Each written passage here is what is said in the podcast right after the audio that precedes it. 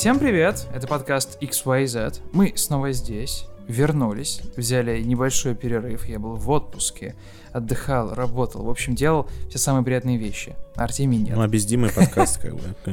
Как он может получиться без Димы? Да. Вы же не будете меня одного слушать, правильно? Вы же не хотите такой подкаст. Ну хватит. У нас же есть лор. В определенный момент нам придет DC, устроит между нами раздор, и у нас два будет подкаста. Remember You History. Это была такая маленькая отсылочка к одной из наших тем. Меня зовут Дим Борисов. Меня зовут Артемий Леонов, как обычно. Мы пришли рассказывать о новостишках, благо на этой неделе их так много, сука.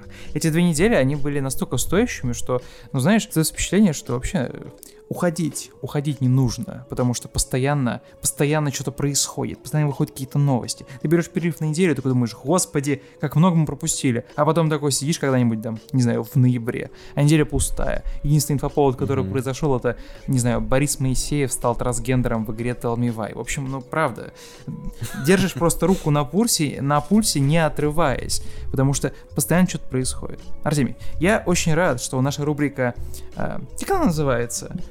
Зашквары или Ubisoft обосрался, в общем, я не помню, но, как вы могли понять, это про Ubisoft, она продолжает жить, она существует в стенах нашего домашнего подкаста. Слушай, почему? Ну, плохое название, почему зашквары? Это же хорошо, что оттуда увольняют пачками таких отвратительных людей, что наоборот, Ubisoft правильно поступает. Нет, ну да, я согласен, но в данном случае ситуация немного отличается, потому что этот персонаж, он как, знаешь, как в Бэтмене Arkham Knight, он вокруг него стоит большой знак вопроса. Он еще неразгаданная личность, непонятно, какая там у него суперспособность. Еще Джейсон Шрайер не сказал свое веское слово, потому что, знаешь, Джейсон Шрайер — это такой человек, который ему приводят разработчика какого-то там креативного директора. Ага. Такой: Джейсон, скажи, это хороший человек? Он такой: это полное вообще дерьмо, а не человек. Увольняйте его. А этот... Да-да, а этот норм. Этот может еще поработать. В своей палатке гадалки с таким большим, я не знаю, хотел сказать, очком, с большим шаром таким, знаете, оком Саурона, и высматривает там истину. В общем, еще один герой — Хавьер Маркис. Тебе это имя о чем-то говорит? Это отсылка к мему про Еврагима. В общем, давайте расскажу, кто это. Хавьер был креативным директором Rainbow Six Siege. Есть такая игра, соревновательная для молодежи. Он участвовал в создании игры, с самого начала разработки, долго ей занимался, а в 2019 году прекратил ей заниматься. А вот теперь взял, собрал чемоданы и ушел на вольные хлеба. Есть ли там какая-то подистория, злодей он или нет, узнаем в самом начале подкаста. Прошло 2 недели, как уже Дима сказал, что мы с вами не виделись, и мы за это время успели поиграть во всякие штуки, интересные и не очень. Поэтому, я думаю, самое время об этом поболтать, рассказать вам. Дима, ты же не бесцельно время проводил, ты же играл. Да. Нет, что примечательно, это были игры из обоймы таких майндбрейкеров для меня, потому что, так как я уезжал, не был дома, я играл максимально, нестандартные, новые, старые проекты. В общем, изучал темы, до которых никогда не дотрагивался, не изучал. В общем, речь пойдет про Wasteland 3, речь пойдет про MMORPG, про Conan Exiles, и про Battle Brothers. В общем, я просто как сумасшедший начал что-то ковырять, это вот орлевое, фантазерское, текстовое. В общем, есть идейки, куда бросить. Короче, вещи прямо противоположные Call of Duty. Да, у меня произошел разлад с Call of Duty, конфликт, у меня произошел meltdown некоторый. Я беру перерыв в этих абьюзивных love-hate relationships, вот так вот я скажу. А у тебя что? У меня наоборот. Знаешь, как-то так получилось, что я вернулся во всякие штуки, в которые играл много лет назад. Совершил такой... Классика. Ностальгический трип, да. Ностальгический трип, такой паровоз, да, паровоз времени. Это отсылки непонятные для людей, поэтому... У нас в монтаже, точнее у меня там в столе, лежит подкаст про компы, да, про вот эти вот путешествия, про игры. Он должен был выйти во время моего отпуска, но я не успел его демонтировать, понял, что много стоит всего дорассказать, чуть больше стоит подцепить истории, и, в общем, нужно взять чуть больше времени, чтобы он вышел хорошим, да, чтобы это не выглядело, как будто бы я школьник, которому лишь бы сдать домашнюю работу. Ну и к тому же отпуск. Что нужно делать на отпуске? Правильно. Заряжаться креативной энергией, да, Артемий? Дышать воздухом. Отпуск — это святое, да. Да, как-то, восстанавливаться, чтобы быть лучшей версией себя. Вот. И сегодня я Артемию только говорю, слушай, я еще дозапишу кое-что для подкаста про компы, а он такой... Я говорю, что случилось? Он говорит, в смысле, он не вышел, что ли? Я говорю, не вышел. Он говорит, так я же его слушал. Я говорю, в смысле, блин? Да, оказалось, что мне приснился этот подкаст. Вы представляете, друзья, насколько я вообще погружен вот в это дело, если мне даже во снах приходит Дима с его подкастами. И самое интересное, я прекрасно помню этот подкаст. То есть я его никогда не видел. Лучший выпуск вообще, без меня его делал. Да, и я помню, что во сне меня абсолютно не смутило ничего, но там на обложке вместо какой-то там игры или что обычно у нас бывает на обложке, там был паровоз. Так, вы знаете, похожий на паровозик Томас. Что-то такое. И меня это абсолютно не удивило. Я подумал, подкаст про компьютеры, почему бы и не паровозик Томас, действительно. И назывался он как-то очень странно. Да, Артемий накидал мне вариантов названий.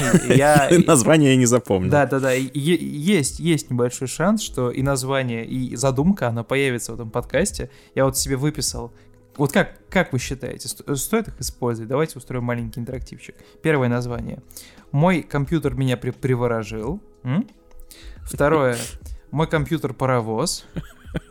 Ну, в общем, если Дима действительно назовет так подкаст и поставит на обложку паровоз, то это будет что-то из сериала «Дарк», когда, знаете, из прошлого, события из будущего влияют на прошлое, самореализованные пророчества и так далее. У меня был порыв узнать все, что было в подкасте, потому что, если это к тебе пришло во сне... Значит, есть вероятность, что это можно...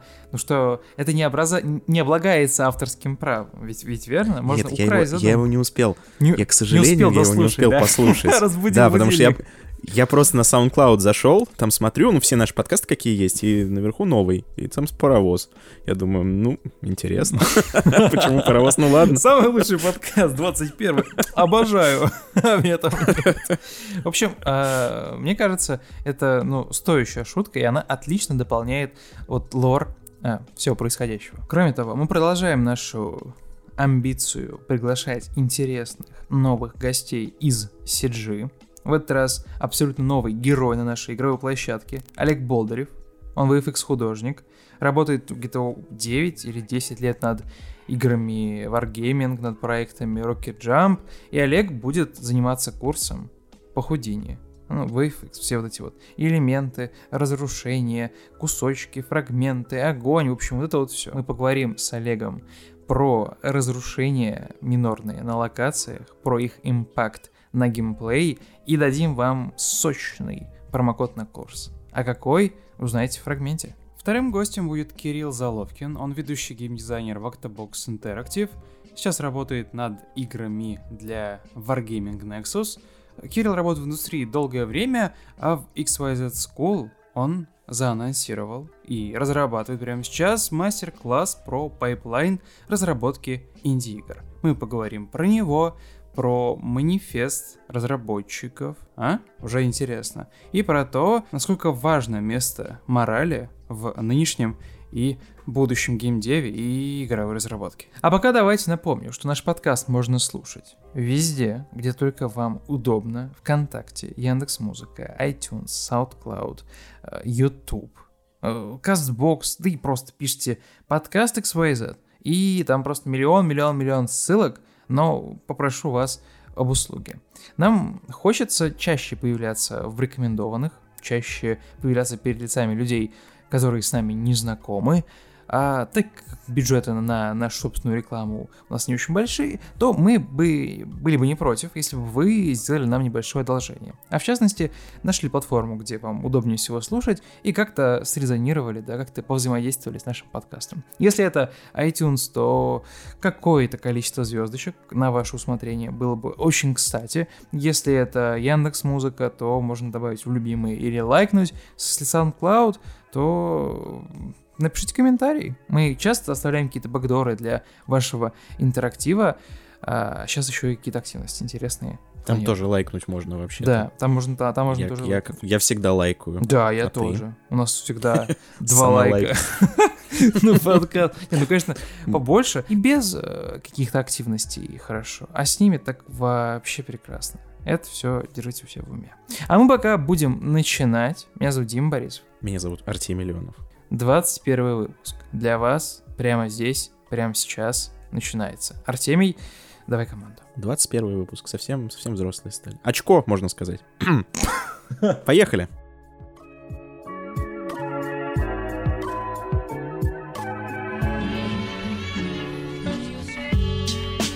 Наш подкаст, он, знаешь, он эволюционирует, он растет. Мы не можем на это как-то прямым образом повлиять. Он растет, плечи становятся больше мышечной массы, и у него появляются сами собой какие-то рубрики. Мы их видим, подцепляем и развиваем дальше. Кто бы мог подумать, Артемий, что Ubisoft, та великолепная компания, которую обожает Даниил Кортес, играет во все ее игры, станет нашим постоянным гостем. Даже для этого им не пришлось заносить нам чемоданы, хотя они могли.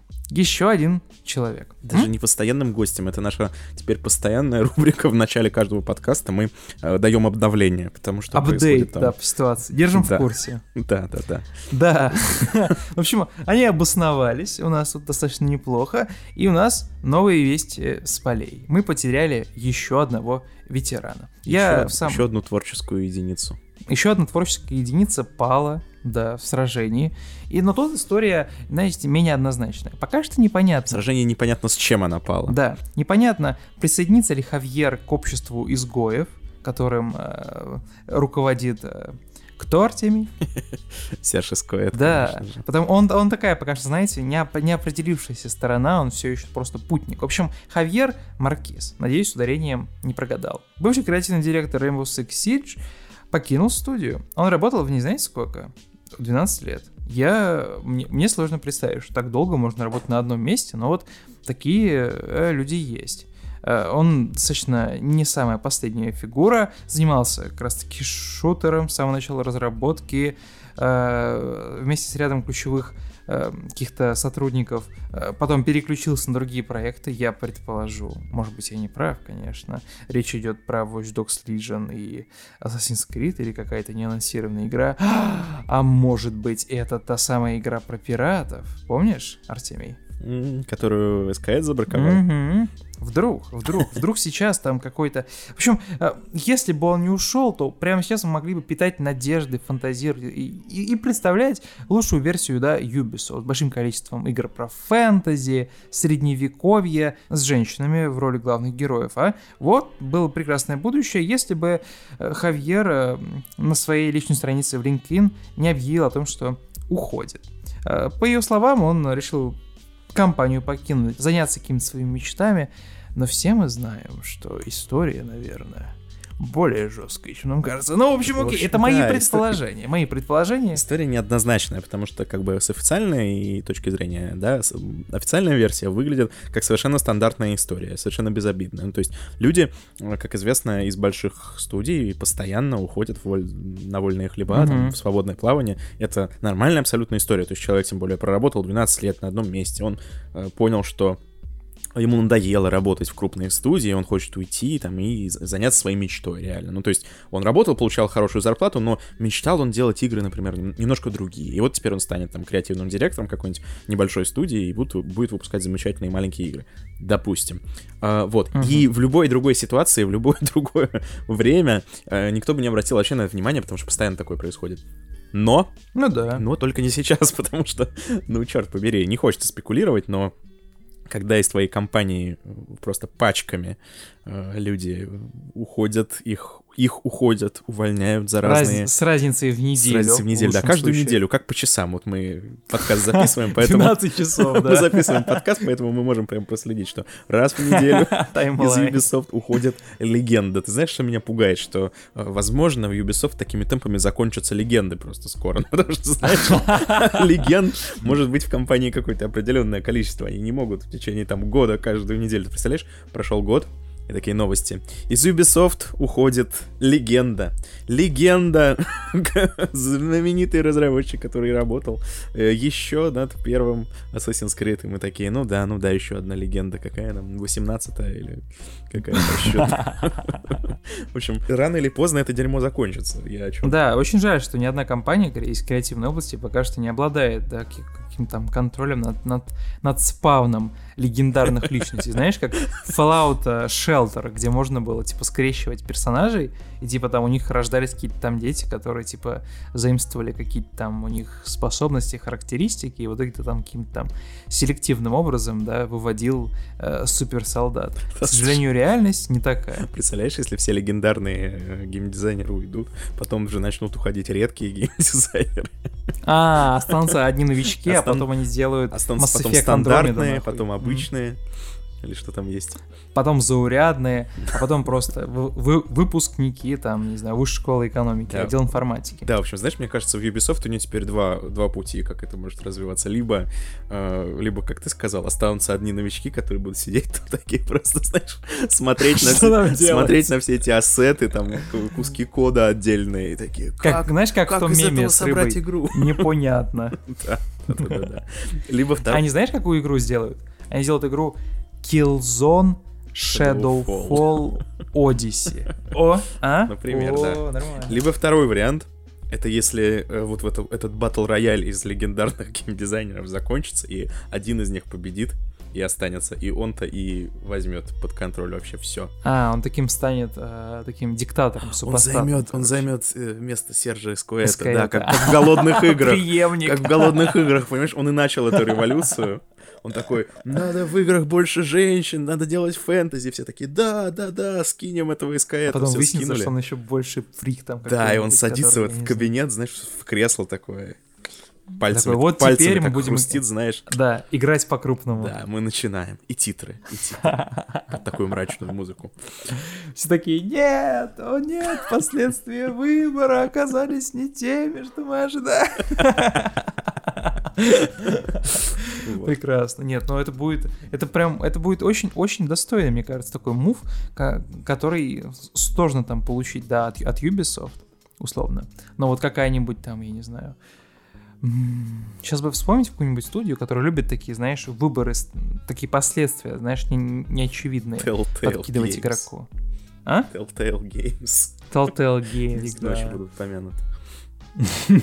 Да. Ой, там что же была потрясающая история про какого-то фрика, который оказался во главе всего и принимал какие-то совершенно стрёмные решения. Ты читал эту статью? Нет, я не читал. Вот я не помню, это был Джейсон Шрайер или нет. Ну, скорее всего, Джейсон Шрайер, конечно. Кто тот это самый фрик, который переобулся и правдоруб. Это был бы вообще, мне кажется, отлично. Представляешь, да, если все это время, вот этот твист, если все это время это был Джейсон Шрайер, и он раздавал команды всем этим уже. Он сам их обличал, да. Но на самом деле он был большим злом. Чтобы был материал. Знаешь, на самом деле во всей индустрии все очень хорошо, все друг к другу уважительно относятся, слушают друг друга. Даниэль Вавра — это просто какой-то там единичный какой-то псих просто, который бегает, ругает игры там за то, что персонажи похожи на жаб, но в остальном, короче, максимально такой safe space для креативных людей. Да, но при этом Джейсон Шрайер, он такой сидит, он реально злодей, он такой, мне не про что писать, я должен найти какой-то скандал, но все такие добрые и славные люди, что же делать? И он начинает через там третьих лиц начинает стравливать сотрудников друг с другом, чтобы у него был повод написать статью. Чтобы контент был, да. Представляешь? Мы раскрыли дело. Слушай, вот у нас, конечно, да, замечательно, какая у нас фантазия, как мы из одной новости, из одной строчки про то, что человек просто ушел из компании и хочет заняться своей мечтой, мы в очередной раз... Теория, еще одна теория, да. Раз развили, да, целую такую яркую картинку. Мне кажется, это отличная идея, которую можно упаковать в какой-нибудь там сериал. Вот был сериал же Mystic Quest, да, который снимал Apple вместе с Ubisoft. Там... Как перебивки постоянно появлялись какие-то там кадры из Форонера, Assassin's Creed, Watch Dogs, прости господи. Ну, то есть, прикольный сериал, смешной. И там был один из персонажей, дед, который вообще не шарил за игры, у него там страдал алкоголизмом, вообще не шарил за технологии, но он постоянно какие-то придумывал там гениальные идеи, короче, креативные. Он там писатель какой-то был известный. Вот и нужно его найти и пропичить ему, несмотря на то, что он персонаж из сериала, нереалистичный. Это нас не остановит. Да, нужно найти его, выследить и запичить ему нашу идею. Про вот этот вот переворот, про то, что на самом деле Сергей Аскоэт, он знаешь как кто? Он как мандарин. Или как там его, из вселенной Железного Человека. Он на самом деле Marvel подставной. Называется. Да, он самый вообще, самый безобидный вообще из персонажей. Подумаешь, головой стучал об стол. Или там типа, ну, да, неуважительно и очень как бы офенсивно, неправильно к дамам относился и к креативным идеям, к играм. А на самом деле там, понимаете, там большее зло, там скрывается в этих темных недрах, в этой тьме, ну, я не знаю, сатана от мира геймдева, я не знаю, какой-нибудь... Вот какой есть самый плохой паршивец вот в игровой индустрии, которого все не любят? Кто есть? Кстати, на радаре? Интересный вопрос. В киноиндустрии есть Уве Болл. А кто это? Уве Болл? Да. Ты не знаешь, кто это? Это... Я что-то... Ой, ну слушай, это ты... Хотел сказать, зайди, почитай про него, но я сейчас попробую. Ну, короче, это он самый долбанутый вообще режиссер на планете. Он снимал фильмы по видеоиграм, я сейчас боюсь напутать, какие именно. Он снимал Postal, Blood Rain. Да-да-да-да-да. Ну, в общем, получалась полная фигня, но, ну, то есть прям плохо получалось. Ага. Но когда его критиковали... Он, знаешь, он ведет себя и ведет себя как гопник такой, знаешь, настоящий. То есть критик такой сидит, пишет рецензию, типа, ну вот, Blood Rain, типа, фильм полная параша. И на следующий день Уве Болл ему пишет, типа, эй, ты это, не в интернете базарь, а раз на раз со мной выйди. То есть буквально он вызывал журналистов, которые критиковали его фильмы, он на ринг, типа, пошли пи***ться, давай, эй. Че, написал про фильмы мои обсираешь, ты. То есть он реально, ты посмотри еще его фотку, он так выглядишь, реально страшно. Ну, то есть... да, я видел. Он считается самым таким... какого-то футбольного.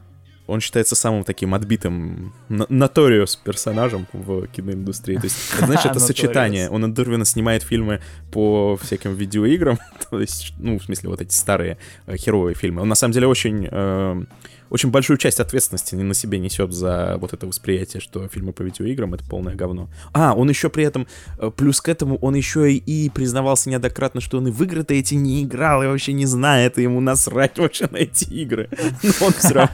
Но он все равно берется за все проекты, ну, брался, пока ему давали. У него 5 золотых малин. Да он вообще берется за все проекты по играм, при том, что в играх не разбирается, не шарит, снимает какую-то парашу, а когда эту парашу начинает критиковать, вызывает журналистов на бой. Ну, то есть, ну, прям реально... Такой... Да, на бой, на дуэль. Александр Хэмилтон, 10 законов на херобое. Ну, то есть, персонаж просто, знаешь, как специально такой придуманный. Вот в игровой индустрии такого нет, это прям грустно. Можно было бы вспомнить каких-нибудь там этих братьев Хаузеров, которые заставляют там всех перерабатывать, там прочее. Это вообще не то. Братья Хаузеры в итоге выдают кайфовый продукт, и большинству людей вообще все равно, чем они там занимаются. Какой-нибудь Молиньё, а? Помнишь такого персонажа? Дедушку доброго. Слушай, Молиньё вообще не трожь. Я готов Питера Молиньё защищать. Или Молиньё, как правильно говорить? Молиньё. На самом деле правильно говорить Молиньё, но все говорят да. Молиньё. Ну, в общем, вы поняли. Да, господи. Ага. Питер Мулинекс, как очень остроумно его назвали в свое время. В СНГ. Ну так вот, его не трогайте. Я готов его защищать просто... до последней капли крови, потому что... О, нихера тебе! Почему? Он тебя жизнь спас, что ли, когда-то, или что? Слушай, без Питера Молиньё, без его, как бы, креативного вот этого мышления, многого бы вообще не состоялось. То есть это был человек идей. То есть многие говорят, да, вот сейчас любят модно вот это вот, что идея ничего не стоит. Но, ребята... Это, может быть, ваша идея ничего не стоит. Нормально, я наехал сейчас на всех. Нормально. В какие идеи-то он дал? Рассказывай, я что-то пока не понимаю. Ну, слушай, человек сидел, ну, буквально там на заре развития видеоигр и придумал жанр симулятор бога просто, например, взял и придумал. То есть он сидел и такой... Это я показал, типа, как я затягиваюсь, если кто не понял. А что, если сделать игру симулятор бога? Что вот ты типа бог, и ты всем управляешь, то есть всем, что происходит внизу. Ну, идея, и классная же идея. Да, игра получилась в итоге, то есть ее все равно многие любят, там, Black and White. Игра получилась спорная, но идея-то охрененная, и в результате мы имеем очень много игр, которые из нее произошли. Тот же Dungeon Keeper, человек сидел такой, а что, если сделать игру, в которой ты играешь за подземного вот этого властелина, монстра, то есть не ты зачищаешь подземелье, как благородный рыцарь, а ты наоборот играешь за подземное вот это существо, которое строит свою подземную империю злодейскую, и к тебе наоборот приходят всякие паладины, рыцари добра, и ты их всякими ловушками и прочими жуткими средствами изничтожаешь. А ты еще тут... же была игра, помнишь, Ubisoft делали условно-бесплатное Mystic Quest for Epic Loot, где тоже как раз-таки играешь за рыцаря, который постоянно должен как-то устраивать свое это логово рыцарское, строить какие-то там ловушки, каких-то мобов плодить. И, в общем, как бы не прорываться сквозь замок до сокровища, да, а наоборот, типа, защищать свой замок от таких вот налетчиков. Ну, кажется, такая же функция тоже была. Идея не очень далеко ушла, но то же самое Orcs Must Die, а? Дима, мне кажется, тоже Dungeon Keeper — это игра 1997 года. Ох, нормально, стычево. Ей, сколько получается, 23 года, 24. Она старше меня. Во! Ты можешь себе представить? Да, инновационненько. Ну, короче, был человек идей, то есть он придумал, а давайте сделаем симулятор госпиталя, в котором будут всякие веселые вещи происходить, а давайте сделаем симулятор вот властелина подземелья, давайте сделаем симулятор бога, а давайте сделаем игру РПГ, в которой деревья будут расти, ты знаешь, да, продолжение, Fable, короче. Давайте сделаем игру, в которой все будет зависеть от тебя, мир будет развиваться независимо от тебя, деревья будут расти на протяжении всей истории и так далее, и все буквально будет от всего зависеть. Короче, у него всегда были идеи, которые простирались слишком далеко за пределы разумного. За пределы разумного на тот момент развития индустрии уж точно. Ну, то есть, когда человек говорил, давайте сделаем симулятор бога, и рассказывал дальше в интервью, что в этом симуляторе бога будет возможно все. Такие, его спрашивали, типа, а что там будет возможно в вашем симуляторе бога? Он такой, все, это симулятор бога. Вы сможете делать все. А в итоге выходила игра, в которой можно было... Сергей Аскоэт приходит и такой, а там можно будет офенсить телок? Он такой, офенсить, придурок! В общем, а в итоге выходит игра, в которой можно просто молнии с неба фигачить и хватать людей невидимой рукой и сажать их на вершину горы, и потом смотреть, как они забавно с нее спускаются. Это если ты хороший человек. Если ты плохой человек, то можно было сажать ее посредине океана и смотреть, как он забавно тонет. Без шансов вообще. Да, но я никогда так не делал. Или можно очень забавно взять огромный камень этой невидимой рукой и кинуть его так, чтобы он со скалы катился и прикатился на деревню и все там снес нахер. В общем, короче, очень реалистичный симулятор, приближенный максимально к реальности. Да, примерно этим боги и занимаются, мне кажется, в свободное время. Ну так вот, когда выходит игра, в которой набор возможностей не бесконечен, как ты обещал, люди расстраиваются. Когда выходит игра, в которой ты обещал, я про Fable говорю, в которой ты обещал, что это будет самая инновационная РПГ вообще в мире, в которой все будет происходить независимо от игрока, а выходит на самом деле в результате Fable, в которой какие-то части из этих идей реализованы, но большая часть, конечно, нет, то люди расстраиваются. Но черт побери, ты же понимаешь, о чем я. Ну, да. Если бы не было такого человека, как Питер Молиньё, просто бы таких игр вообще бы, возможно, бы они не появились. Куда он вообще исчез-то? Я просто про него последние года 3-4 вообще ничего не слышу. Я помню, что там года 2 назад был какой-то проект с этим черным кубом, помнишь? Где... Да, это на самом деле то, что его добило. Проект с кубом — это то, что его добило, потому что я, по-моему, после куба, как он назывался, Curiosity, после этого я остался, по-моему, вообще единственным человеком на планете, который защищает Молиньё. Потому что до этого было еще достаточно много людей, которые говорили, что, как я, примерно, то, что я сейчас говорю. Но после куба люди, да, малость офигели. Потому что, тут даже, знаешь, я признаю, я самый большой фанат Питера Молиньё на планете. Но тут даже я признаю, что это был трындец. Ну, типа... А в чем была история, я не помню, там типа... А история в том, что опять, понимаешь, это то же самое, что обычно происходит с проектами Молиньё, но только на этот раз, как бы, во-первых, в гигантском масштабе, в более гигантском масштабе, а во-вторых, ну, это случилось в момент, когда уже все устали от его вот этой вот... Люди называют это враньем. Uh-huh. Я не считаю это враньем. То есть, по факту, получается, да, что он врал. Но мне кажется, он просто... просто слишком глубоко в эти мечты свои уходил. Ну, то есть, я очень сомневаюсь, что он делал это чисто ради маркетинга. Мне кажется, он просто на каких-то этапах реально надеялся, что у него получится сделать больше, чем получалось в итоге. Но это происходило каждый раз, на каждой игре, и в какой-то момент это как с мальчиком, который кричал «Волки». Это вот как история про мальчика, который кричал, что у него самая инновационная игра на планете.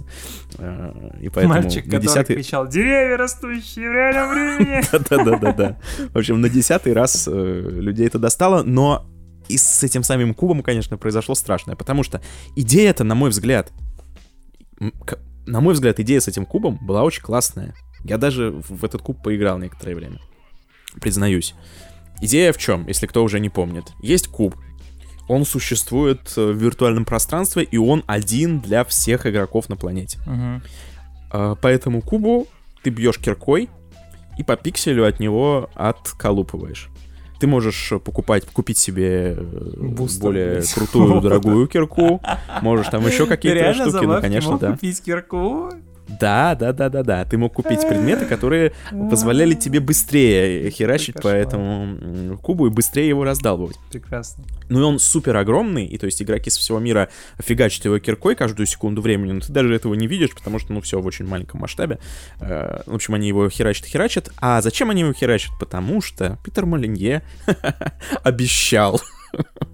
Питер Молиньё обещал, это уже смешно звучит. Питер Молиньё обещал, что внутри там лежит какая-то невероятная шняга, которая, я цитирую, изменит вашу жизнь навсегда. То есть изменит жизнь того, кто первым докопается до этой штуки. То есть я понял, последний, кто открыл эту штуку, знаешь, кто был? Это был Ив Геймо, а внутри лежал Сержа Скоэт!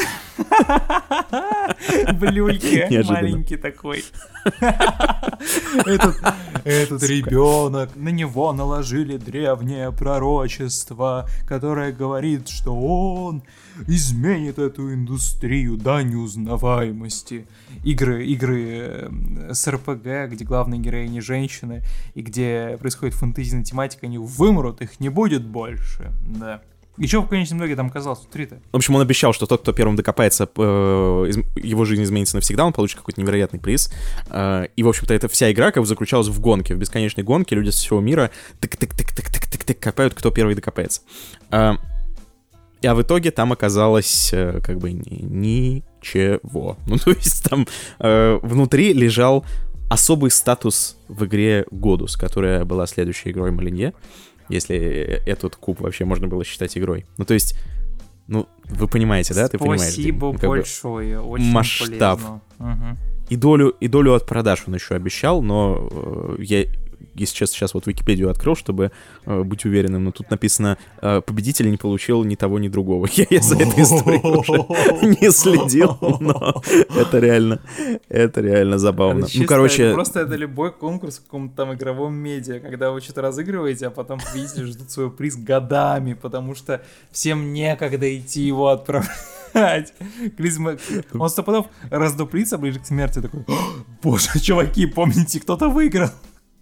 Вы должны ему вручить приз. Ну, в общем, понимаешь, как я это вижу? Питер Молиньё с каждой новой игрой, в общем, он постепенно наращивал вот это расстояние между тем, что он обещал, и тем, что в итоге люди получили. То есть он обещал там продвинутый симулятор бога, люди получили просто симулятор бога. Он обещал самую инновационную РПГ в мире, люди получили просто РПГ.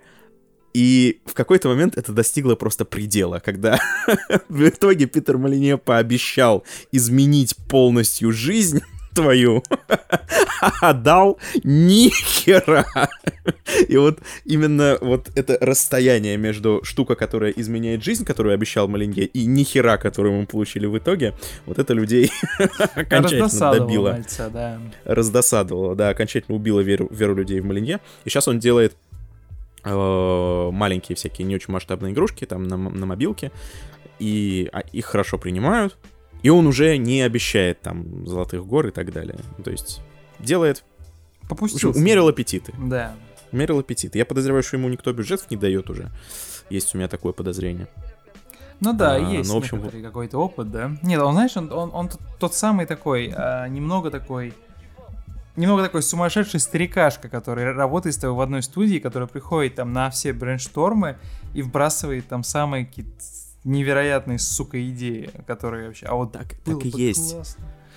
Так и есть. Знаешь, я читал интервью с ребятами, ну как ребята, им уже кучу лет, которые делали фильм «Хоспитал» первый, симулятор госпиталя. Uh-huh. И вот там чувак рассказывал о том, что вот эта вот магия Питера Молиньё, что все ему верили, несмотря ни на что, когда он о чем-то говорил с горящими глазами, она работала не только на игроков, но еще и на разработчиков. То есть он рассказывает, что он работал с ним над какой-то игрой, типа он его задолбал в край, он ушел, начал работать над какими-то другими проектами своими, и все у него было хорошо в жизни. И вдруг на крыльце появляется Питер Молиньё, звонит в дверь и говорит: Хей, не хочешь снова со мной поработать? Такой: нет, Молиньё, отстань. Уходи. Хей, мы делаем игру про госпиталь. Говорит: нет, не интересно про госпиталь, мне не интересно. А Молиньё такой: Хей, послушай, что будет в этой игре. В этой игре будет. Там, короче, и начинает ему рассказывать. Вешать просто. Лапшу, короче. Да, и он слушает, и под конец разговора он прям так рассказывает. Под конец разговора он не может сказать «нет», и подписывается, и делает все-таки эту игру. То есть он... либо он действительно верил во все, что говорил, либо он, просто какой-то невероятный... Молиньё, он гипнотизер, понимаешь? Гипнотизер. Невероятный, да, гипнотизер, манипулятор. То есть он, вот что говорят, что он игроков обманывал, так он, получается, не только игроков обманывал, он всех обманывал. И себя в том числе. И себя, да. То есть он... Я уверен, что он сам каждый раз искренне удивлялся, когда у него не получалось то, что он задумал. Я и сам искренне удивлен, что не вышло.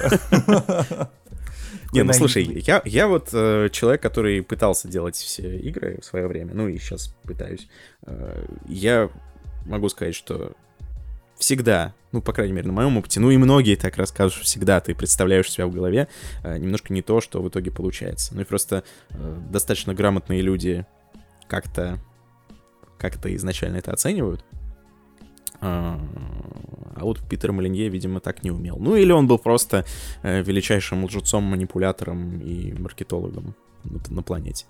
Я не знаю, в любом случае, даже если мы будем считать, что все случаи, когда Питер Молиньё вводил людей в заблуждение, то он все делал прям супер цинично, то есть, что он на 100% знал, что Fable не будет такой, как он рассказывал, и все равно все это рассказывал, даже если так, то все равно его вклад в индустрию, он должен цениться, на мой взгляд. В общем, мы с тобой ввязались в непростую тему. Мне кажется, мы можем с тобой сейчас взять и попытаться делегировать эту задачу нашим слушателям. Народ, как вы считаете, кто вот этот вот главный плохиш в развлекательной индустрии? Кто этот негодяй? Вот это, знаете, тот самый такой скрытый мини-босс неочевидный, который представляет из себя больше зло, чем Сергей Аскоэт. Я вот с радостью взглянул бы на версии, потому что мне сейчас правда ничего не приходит на ум. Сергей Аскоэт, понятно, предположим, что он марионетка, который, знаешь, существует, чтобы создать образ этой вот группировки, против которой нужно бороться. Знаешь, такая ширма. Как штаб Навального, знаешь, такой, который существует, как будто бы, типа, такая, типа, мы оппозиция. Вот. Я буду рад услышать, точнее, прочитать, кто это. Давайте тому самому человеку, который назовет вариант, с которым будет сложно поспорить, мы что-нибудь подарим, а? Мне кажется, классная идея. Кто самый плохой человек в игровой индустрии? Да, главный злодей, который займет место Сержанской. Ну, если бы мы этот опрос проводили несколько месяцев назад, то, конечно, победил бы Галенкин. Да, но сейчас непонятно. Сейчас он знаешь, он как в «Игре престолов» этот... Мизинец? Мизинец, да-да-да. Я почему-то хотел сказать «Свистун». Я такой, так, «Свистун», мне такого персонажа не было.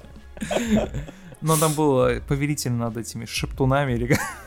А, это Варис. Варис, да-да-да, который... Ну, шептуном его, по-моему, все-таки не называл никто, слава богу. Шептун, блядь.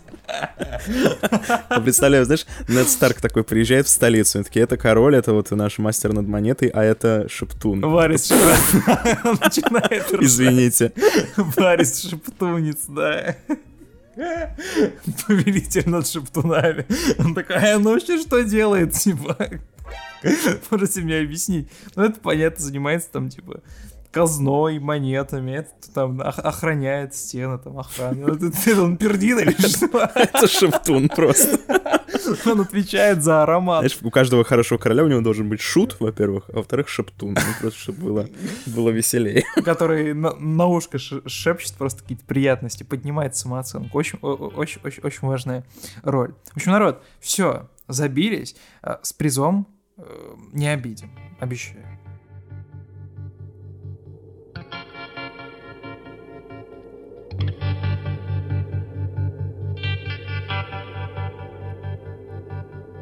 This record is concerned with telling you and letting you hear something about what jazz is.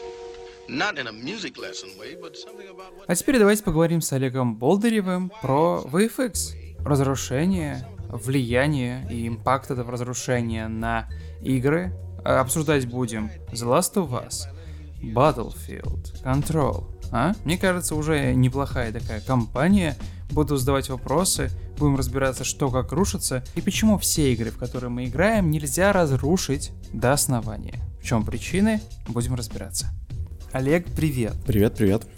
Можешь немножечко рассказать нашим слушателям, чем ты занимаешься, где работаешь? Я знаю то, что ты VFX-художник, очень крутой. И что будешь делать в XYZ School, чтобы так вот такое интродакшн сделать небольшой. Работал VFX-художником в Wargaming последние 2 года. Mm-hmm. Вот, и до этого я был лидом в Rocket Jump. Вот. Mm-hmm. Делал социальные игры, мобильные игры и PC-шные игры. Вот. К сожалению, про Wargaming рассказывать ничего не могу, потому что все... Ну да, мы знаем, какие там карательные, да, везде, да. Это понятно. Да. Вот. Ну а в Rocket Jump работал над мобильными и социальными проектами. Ну, ты, в общем, такой своего рода специалист по взрывам, разрушениям. Рушить, ломать, поджигать, уничтожать — это про тебя. Да, так уж повелось, причем этот выбор как-то неосознанно случился, потому что в Rocket Jump нужен был в одно время VFX-художник, и почему-то внезапно им стал я на одну студию в какой-то момент. Вот. А, типа единственный на всю студию.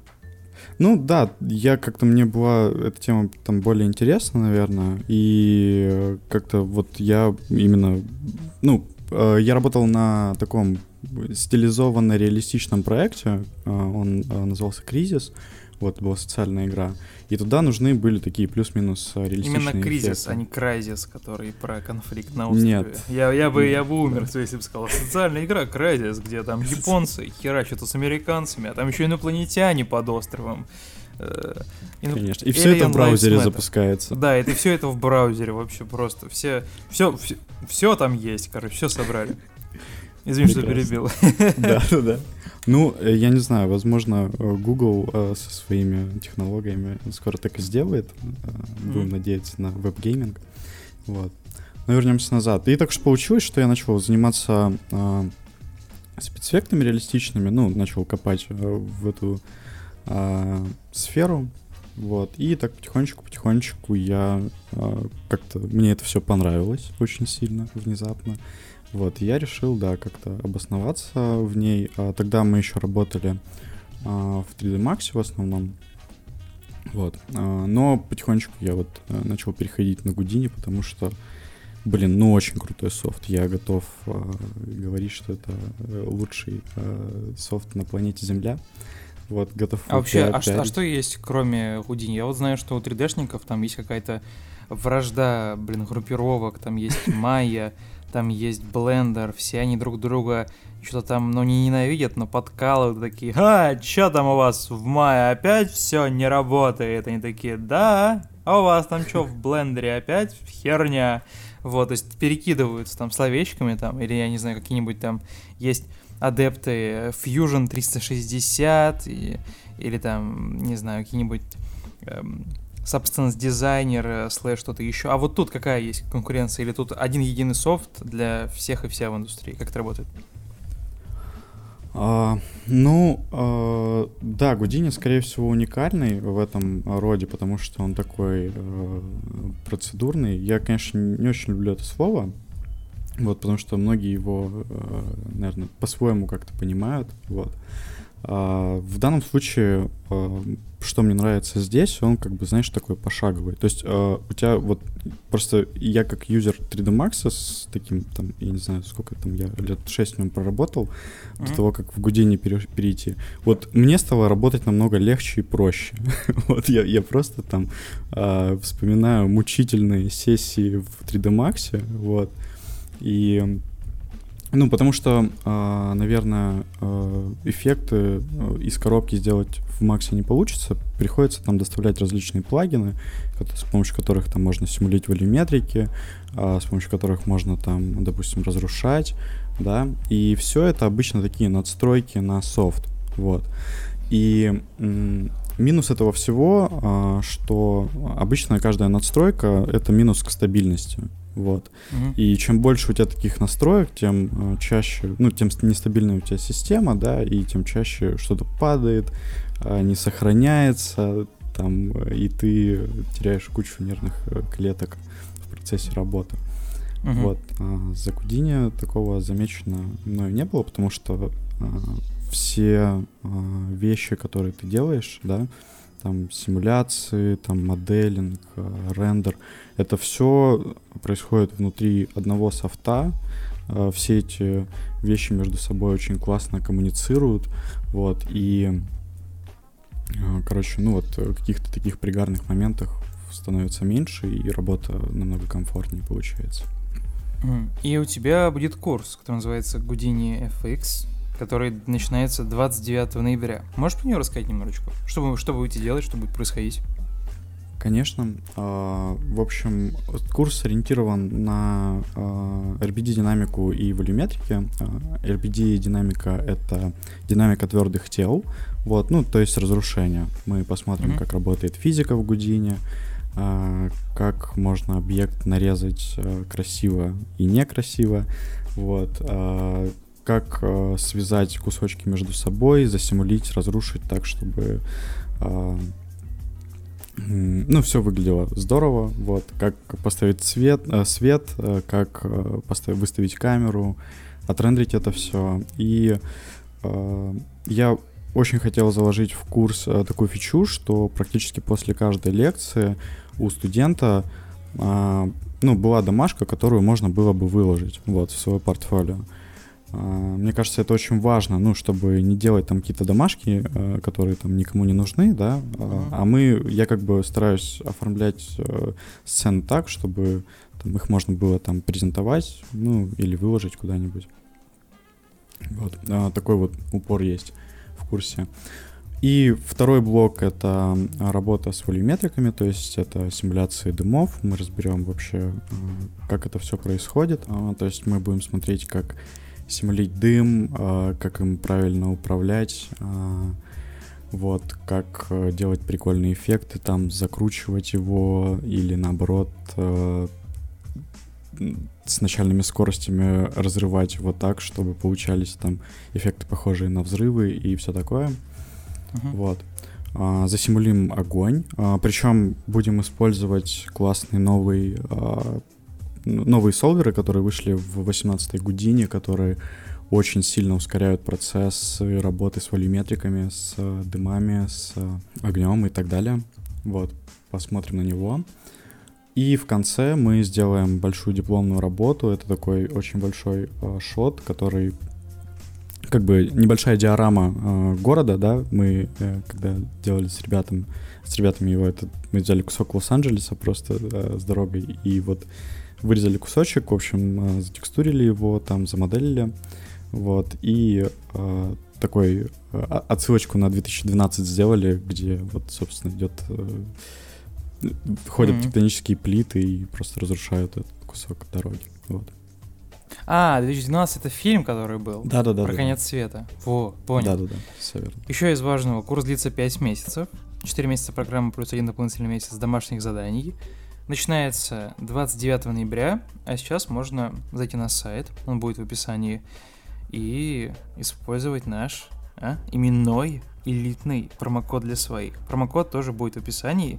Диктовать его не буду, потому что стыжусь своего английского. А теперь вот мне что расскажи. Ты хотел поделиться знаниями про минорные разрушения на уровнях и про вот их импакт. Рассказывай, что это такое, в чем фишка, как это работает. Я весь внимание. Ну давай я бы вообще сначала начал с общего. Вообще... Почему разрушаемости в играх так мало, наверное. Вот. И потихонечку мы перейдем вот к этим как бы индор-пространствам и индор-разрушаемостям. И, наверное, разберем парочку проектов, которые недавно выходили. Вот. И посмотрим, точнее, послушаем, как работают разрушения в играх сейчас, PC-шных, консольных. Давайте начнем вообще изначально, для чего делают разрушаемость в играх, да? Ну, в первую очередь, это классно погружает в процесс. Чем больше у тебя интерактива с объектами внутри игры, тем как бы она становится более believable такая, да? Ну, и быстрее происходит процесс погружения. Я считаю, что это очень важно, особенно для игр, которые сюжетно ориентированы. Я просто фанат таких игр, и, ну, для меня очень важно как бы находиться в атмосфере игры и быть полностью в нее погруженным. Вот. Далее, почему разрушаемости в играх мало?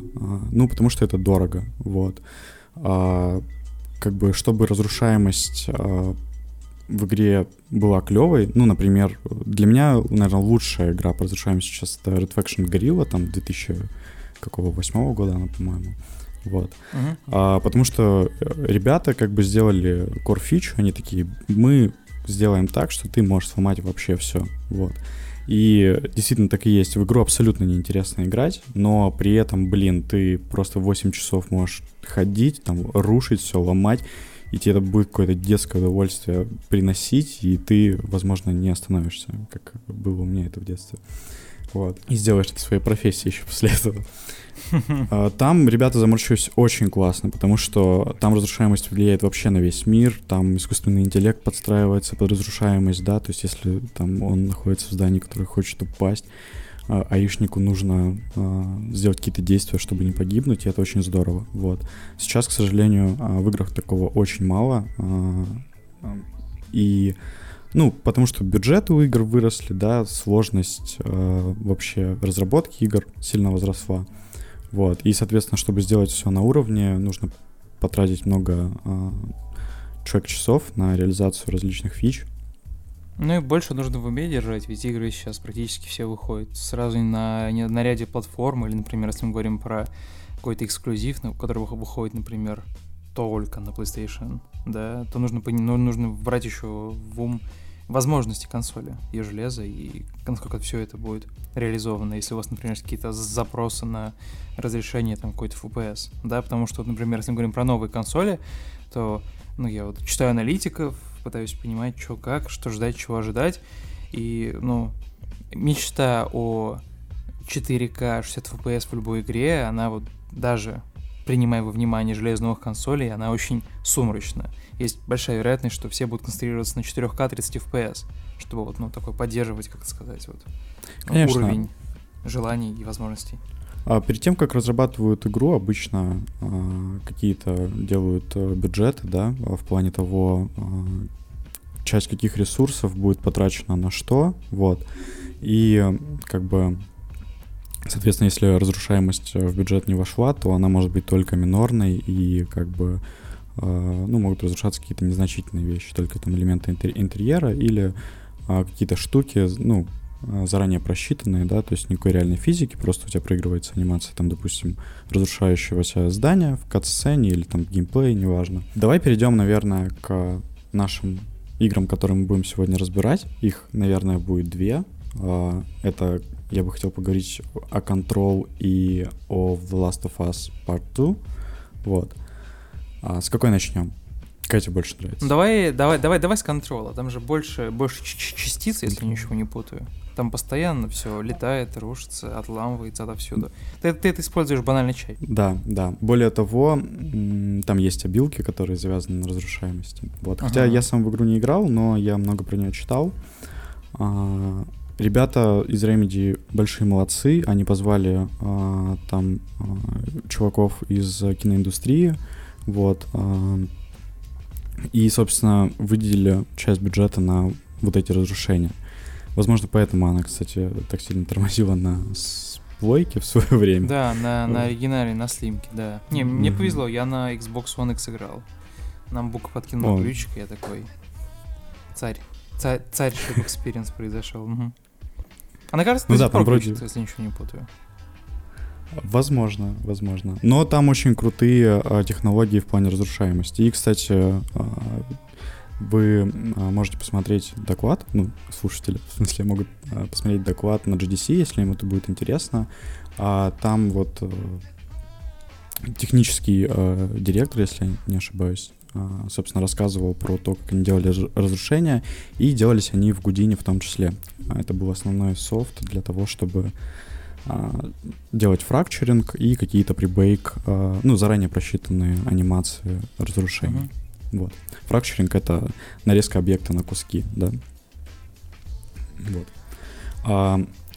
И что важно? Важно то, что игра, естественно, очень зрелищная, как бы за счет того, что когда идет какой-то бой, да, там летает миллион всего, там от листков бумаги там до всех, по-моему, вещей в интерьере.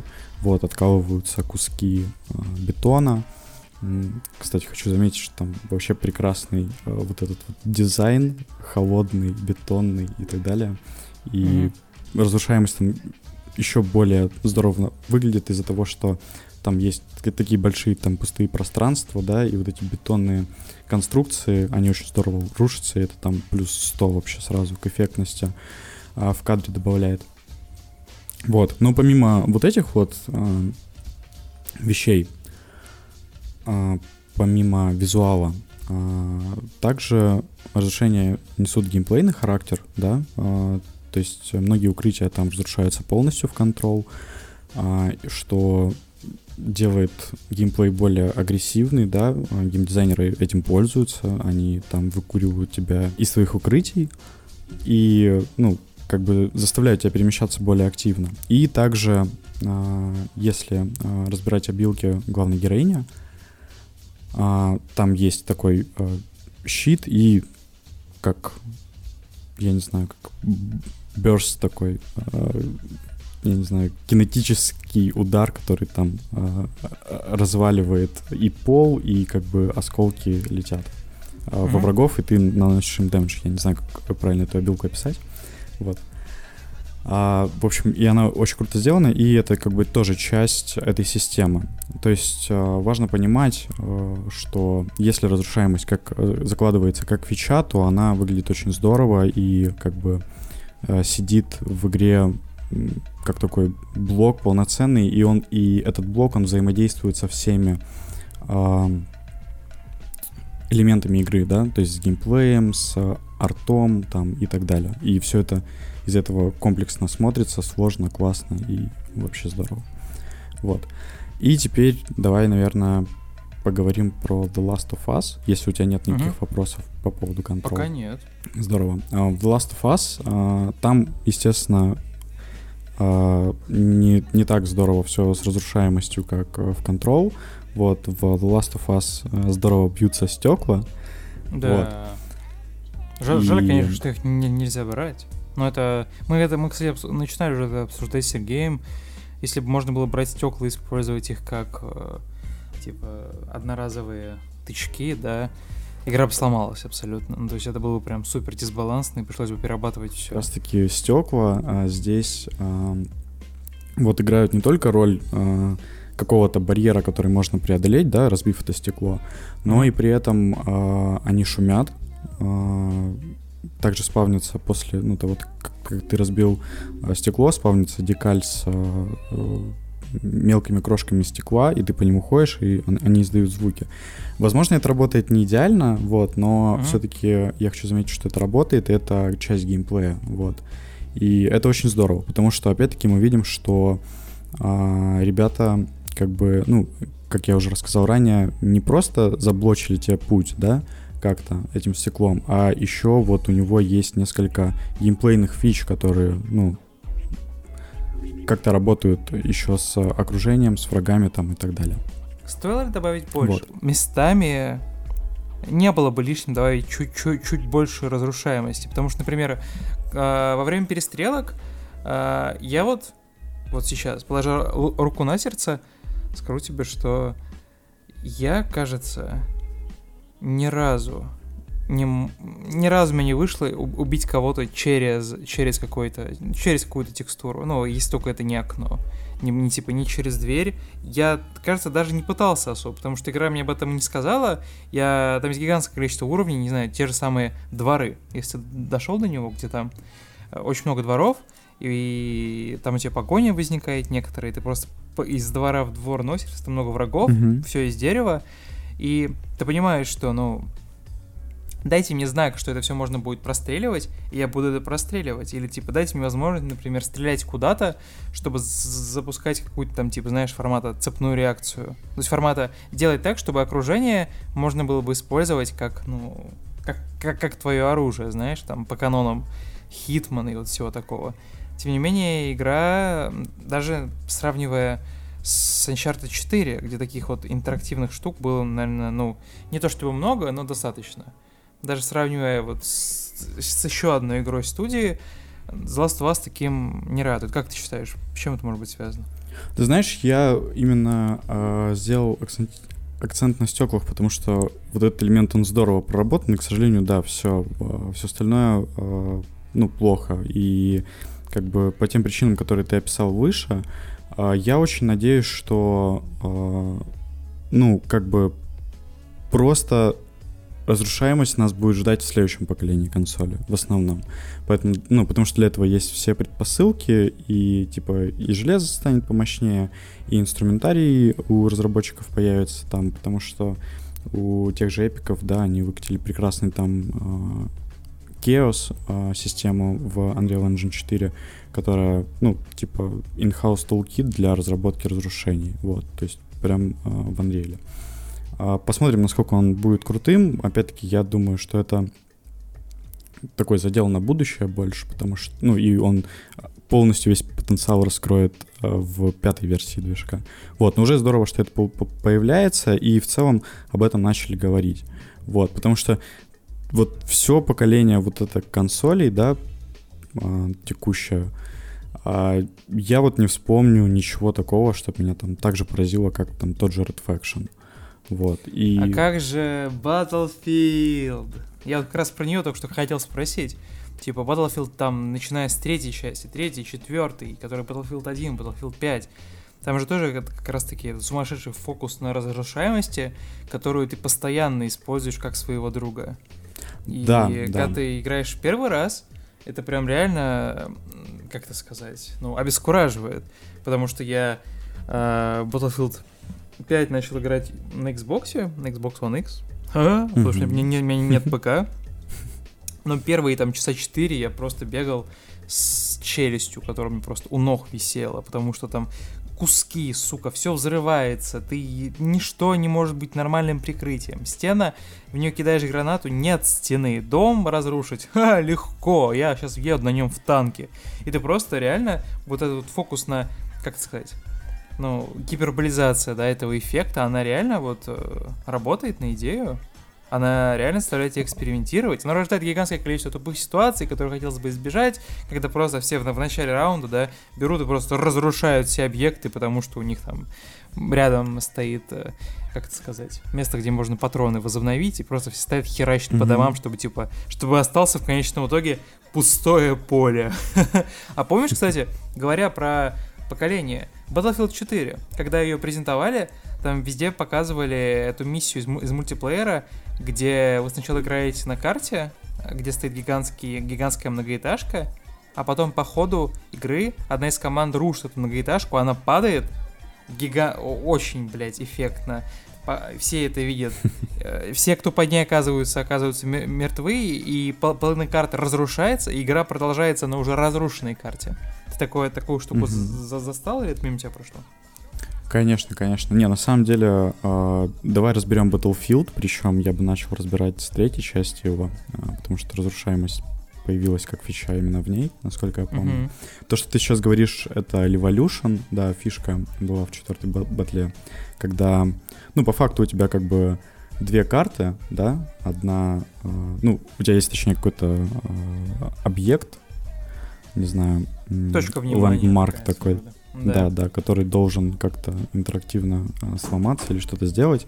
Там, по-моему, на каждой карте был такой объект, да, был небоскреб, была дамба, которую можно было разрушить, и она там разливала воду по всей карте.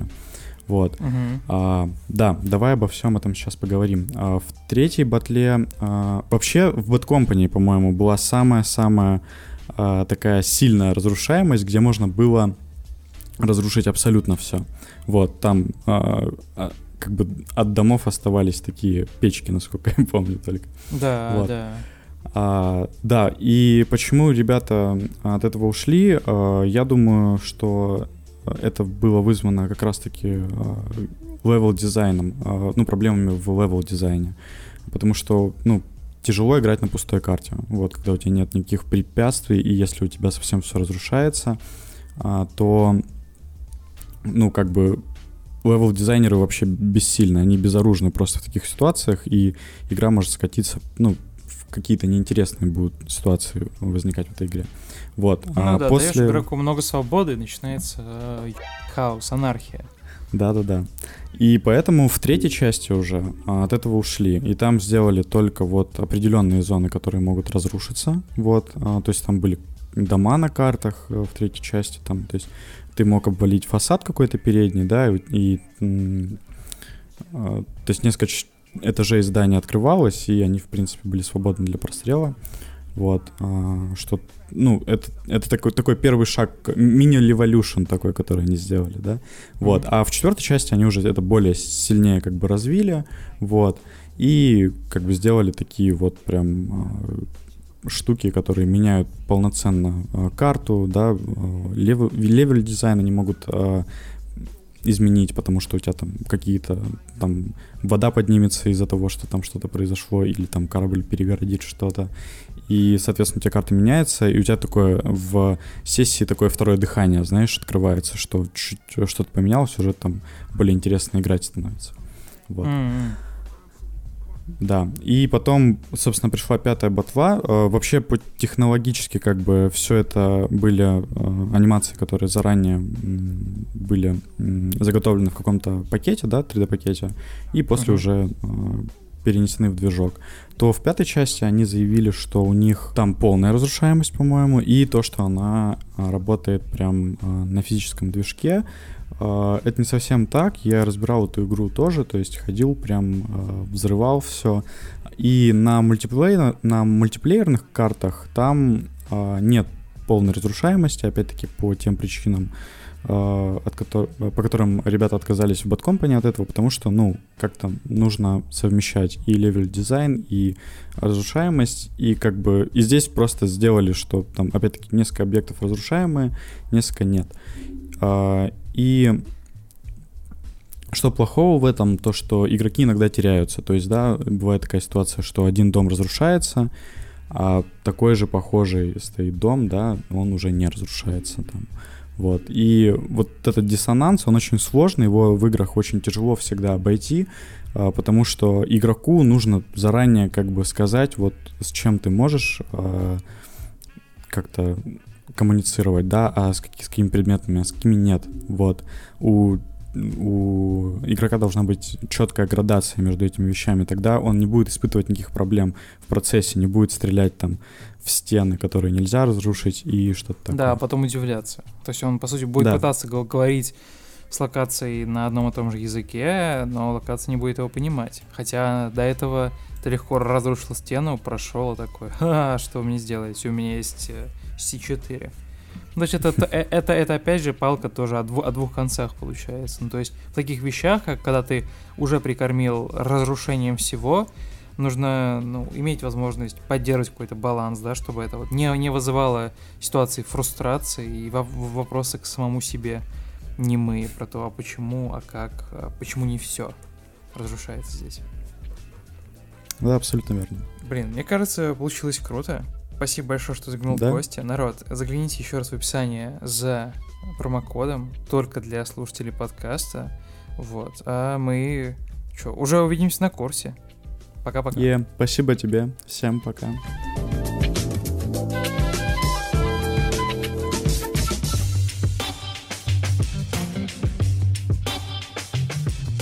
Компьютерные игры, Артемий. Что это такое?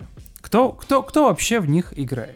Я вот, думаю и вспоминаю, дети, да, играют во всякие свои эти фортнайты, стрелялки какие-то, какая-то агрессия. Эти игры делают детей опасными членами общества, вызывают агрессию. Вообще игры нужно запретить, да? Вот я... Сидят с комплюкторами своими. Глаза, зрение портят, а кто позаботится о семье, о родителях? Вы забыли, как вас в детстве воспитывали? Сначала родители воспитывают тебя, а потом ты их кормишь всю жизнь. Они порядочно. Вместо того, чтобы во двор выйти на турничке, хоп-хоп-хоп, подкачаться непонятно зачем. Ты сидишь дома, играешь в свои игры. На улице вон как хорошо выходишь. Свои пандемия, игрушки. Да, все в масках, никакого там ничего нет. Вышел, воздухом подышал, как Пушкин сел и написал там, я не знаю... письмо няне. Вот. А вот игры есть, и теперь вот все от них играют. И вот мы с тобой, Артемий, тоже попали под дурное влияние, я не знаю, кто там у тебя. Как отбросы общества. Да, тебе вот дедушка принес компьютер с помойки, вот ты все, теперь геймер. Кто ты? Помнишь, там раньше не было категории геймер, была категория игроман. Игроман. Кто вообще это, сука, придумал? В смысле, что значит игроман? Да у нас игроман? Даже, знаешь, есть, возможно, ты не знаешь, но есть такое издание об играх. Игромания! Игромания. Да, то есть они прям... Любительский сайт, блин. Да, есть такой. Припоминаю. Малоизвестное, да. Вот они прям примазываются к реально существующей болезни. Ты представляешь? Представляешь, если бы сайт назывался «Холера», типа туберкулез. Вообще изумительный сайт. Алкоголизм. Хочется заходить на него каждый день. Два моих любимых сайта в Рунете. Туберкулез и алкоголизм. Захожу каждый день. Оставляю комментарии. И лайки ставлю. Представь себе какой-нибудь сайт, там типа афиши там про бары, чтобы он назывался алкоголизм. Похмелье. Такое максимальное. Как бы тебе похмелье. Как бы тебе такое понравилось. А вот журнал «Игромания» живет. Эксплуатирует название, да? Сели на шею категории. И все. Хотя даже не научный сайт.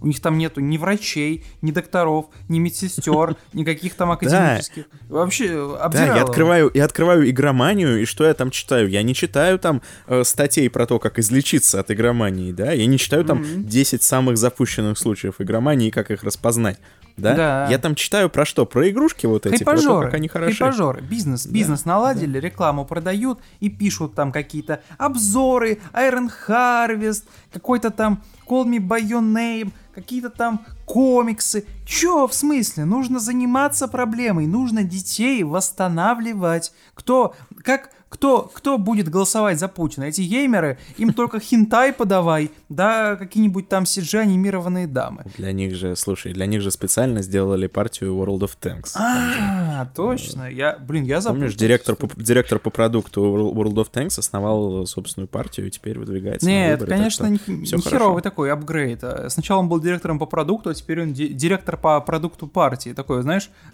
продукт побольше стал. Окей. Предположим, моя гипотеза про выборы, она такая себе жиденькая, да. Мне кажется, знаешь, на участке, в общем, там, где пойдет депутатом директор по продукту World of Tanks, нужно против него поставить Дыбовского. Представляешь, какие какие там будут дебаты потрясающие. Да, он придет такой мрачный такой. Мор будет. А теперь о деле поговорим. В общем, шутки шутками, но у нас были увлекательные с тобой 2 недели. Вот. Я был как раз-таки в отпуске. Хотелось бы, чтобы я его взял. А я не был в отпуске. Артемий недели были не менее увлекательными. Мониторит ситуацию. Парни не спят по ночам. Парни ситуацию мониторят в интернете, да. Нет, ну я всячески, Артемий, из Тамбова посылал тебе отпускные вайбы. Я думал, вот Артемий, через мысли прими мой отдых, релакс, чилдаун, лад. Ага, конечно, я тебе как что не напишу, ты мне сразу, я в отпуске, не трогай меня. Я такой, чувак, расслабься. Нет, ну да, ладно, предположим, не особо мне получилось поотдыхать, но нет, я отдыхал. Признался. Да, у меня были моменты, я вот когда в поезде ехал, я смотрел сериал, «Хупс» называется, он вышел на Netflix, ужасный сериал. Вот, я отдыхал пару дней в Тамбове, там мы встречались с моей семьей. Я играл в игры на Nintendo Switch. У меня, как оказалось, народ, помните, я вам когда-то давно рассказывал, что у меня вот есть хобби. Я покупаю абсолютно бестолковые игры на Nintendo Switch по скидкам и играю в них. Ну, час настал. Я начал в них играть. У меня со Steam'ом такое, как и у многих, я знаю, у наших соотечественников. Вот, я... Нет, ну, слава богу, бог, слава тебе. В пятницу я вернулся снова в Москву, и в субботу-воскресенье я все-таки поиграл прям наскоком. В пятницу вообще случилось событие. Вышла Wasteland 3. Артемий, ты как олдфак, да, ты же олдфак. Ты вот про эту серию что можешь бросить? Вбрось свои пару центов. Я олдфак, но не настолько, чтобы играть в первую Wasteland. Она же вообще древняя. Какого она года? Она же из времен вообще до Fallout, да, если я не ошибаюсь. Да, до Fallout. Потом разработчики, кажется, не могли использовать трейдмарк, какой-то трейдмарк, и выпустили Fallout 1, типа.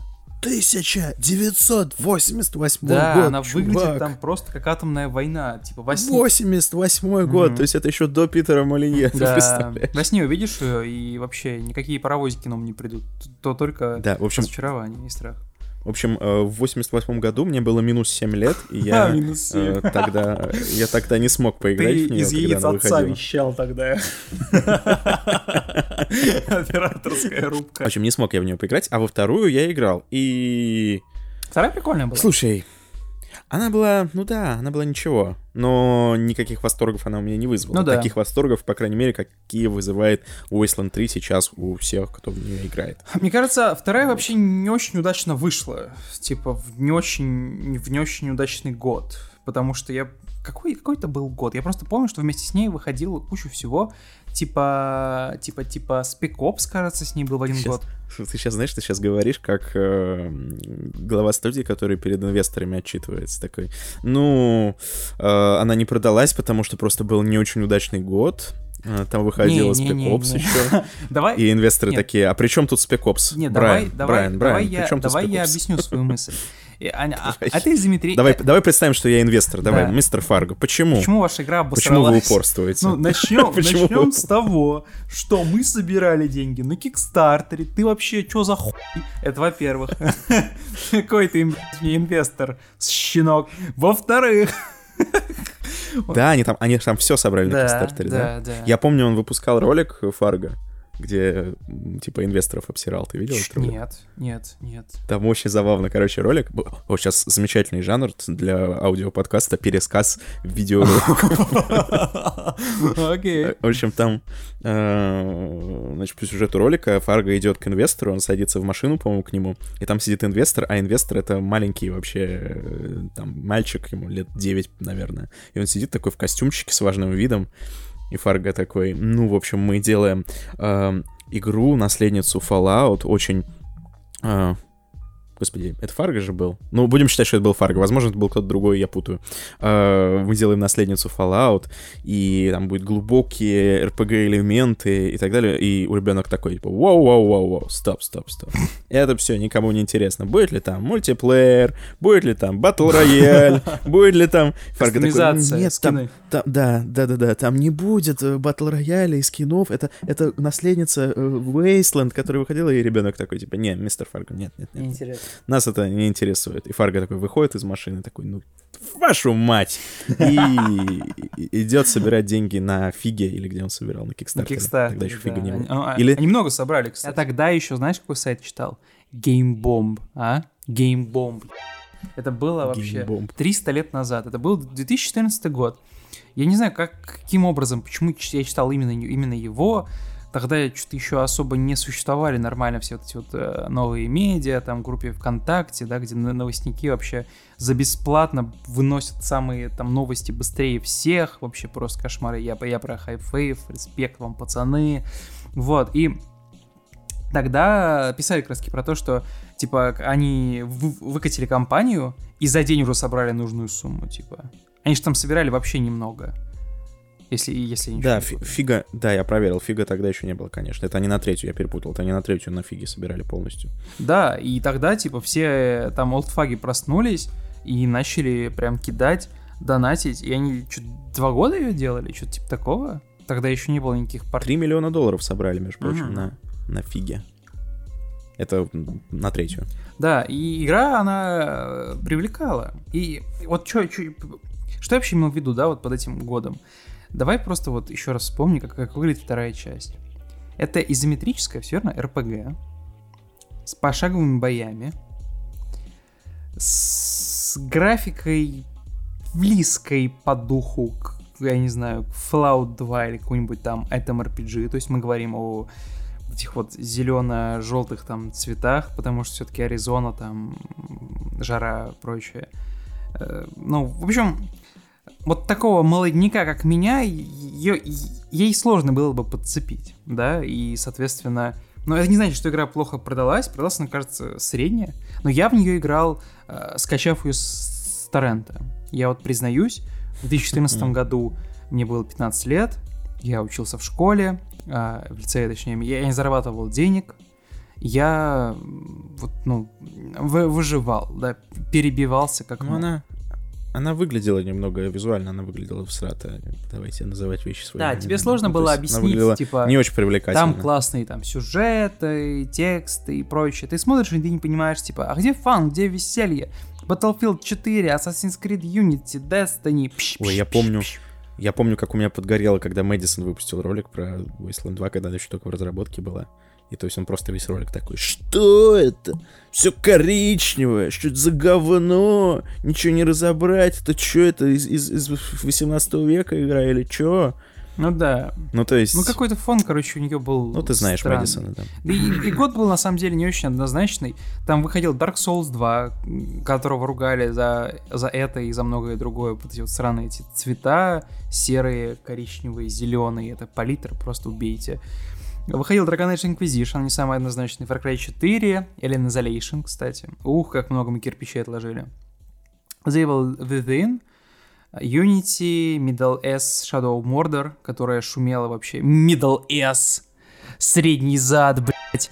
Ну, короче, вы поняли. Кстати, она шумела прям, сука, очень громко. Destiny 2, Divinity Original Sin.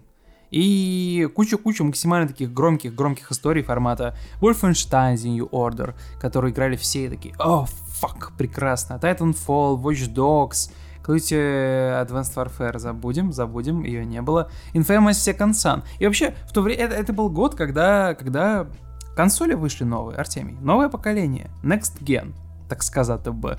И как бы да, всем было не до этого. Все хотят в Next Gen уже, да, а тут вот да, такое. А тут выходит, блин, какой-то Murder Soul Suspect, какой-то там, блин, Wasteland 2, кто, какой? Ну, на самом-то деле, действительно, мы зря разыгрываем сценку инвестора с Брайаном Фарго, потому что $12 миллионов они заработали, собрав 3. Нет, это нормально. Но это же инди-студия без создателей. Это более чем, хорошо. Да. Ну, слушай, ну, да, и так понятно, что она... чтобы кикстартнуть...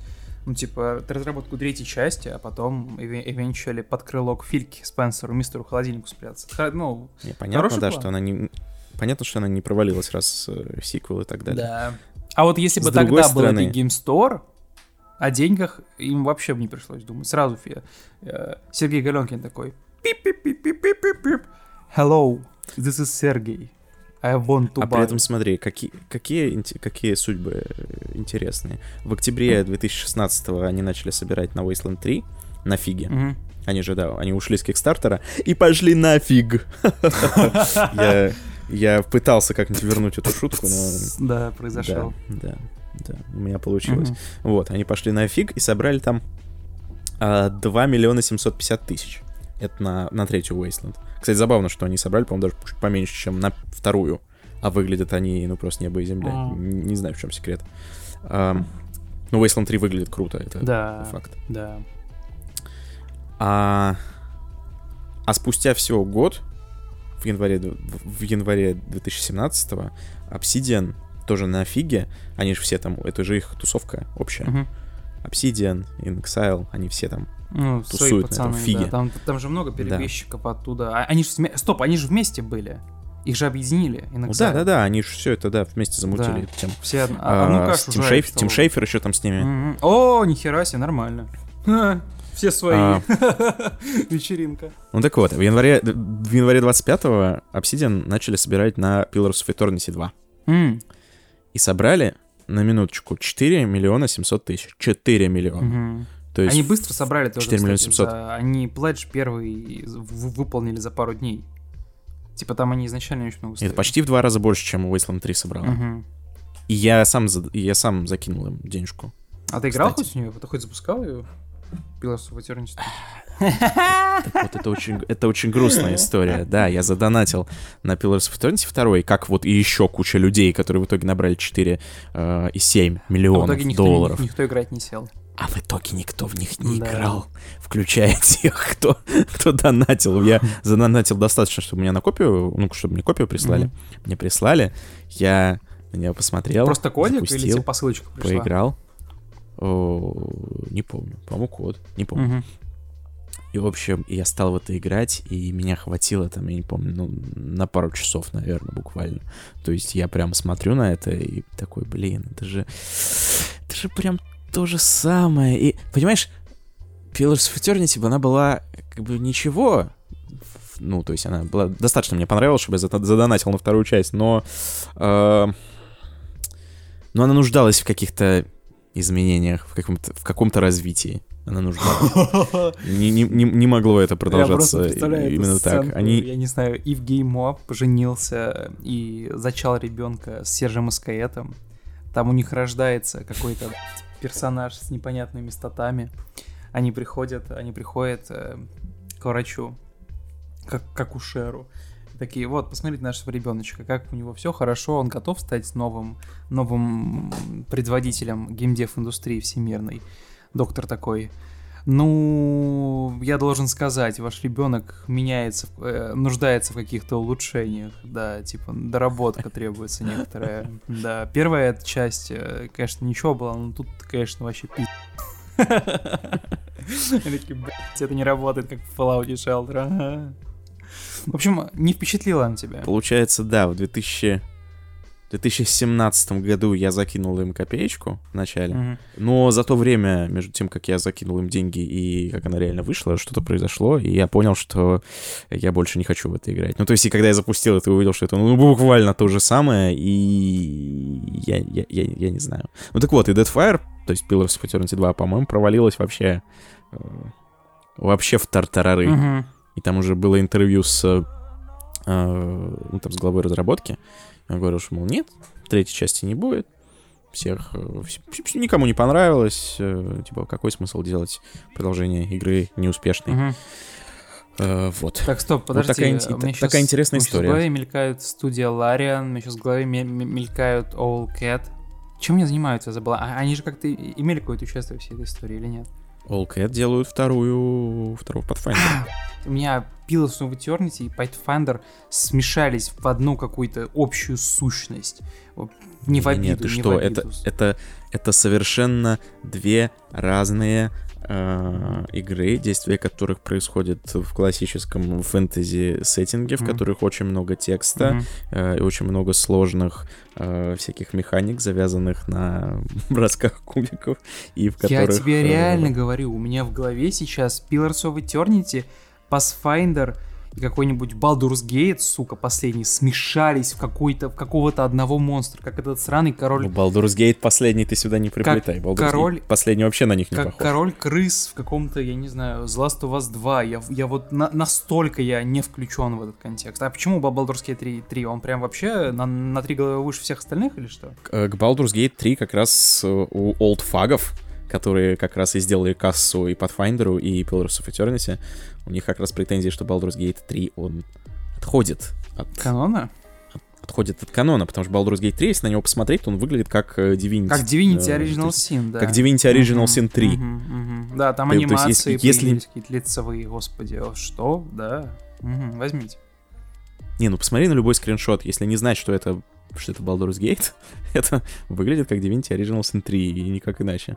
Ну, то есть, ощущение, ну, пока непонятно, насколько оно верно, что Larian просто сделали игру, как бы, которую и да, собирались сделать, но под брендом Baldur's Gate. Она, знаешь, Baldur's она Gate. Даже выглядит даже не как Divinity Original Sin, потому что они же там все-таки уходят в стилизацию, в такую гиперстилизацию, да, а это похоже больше на...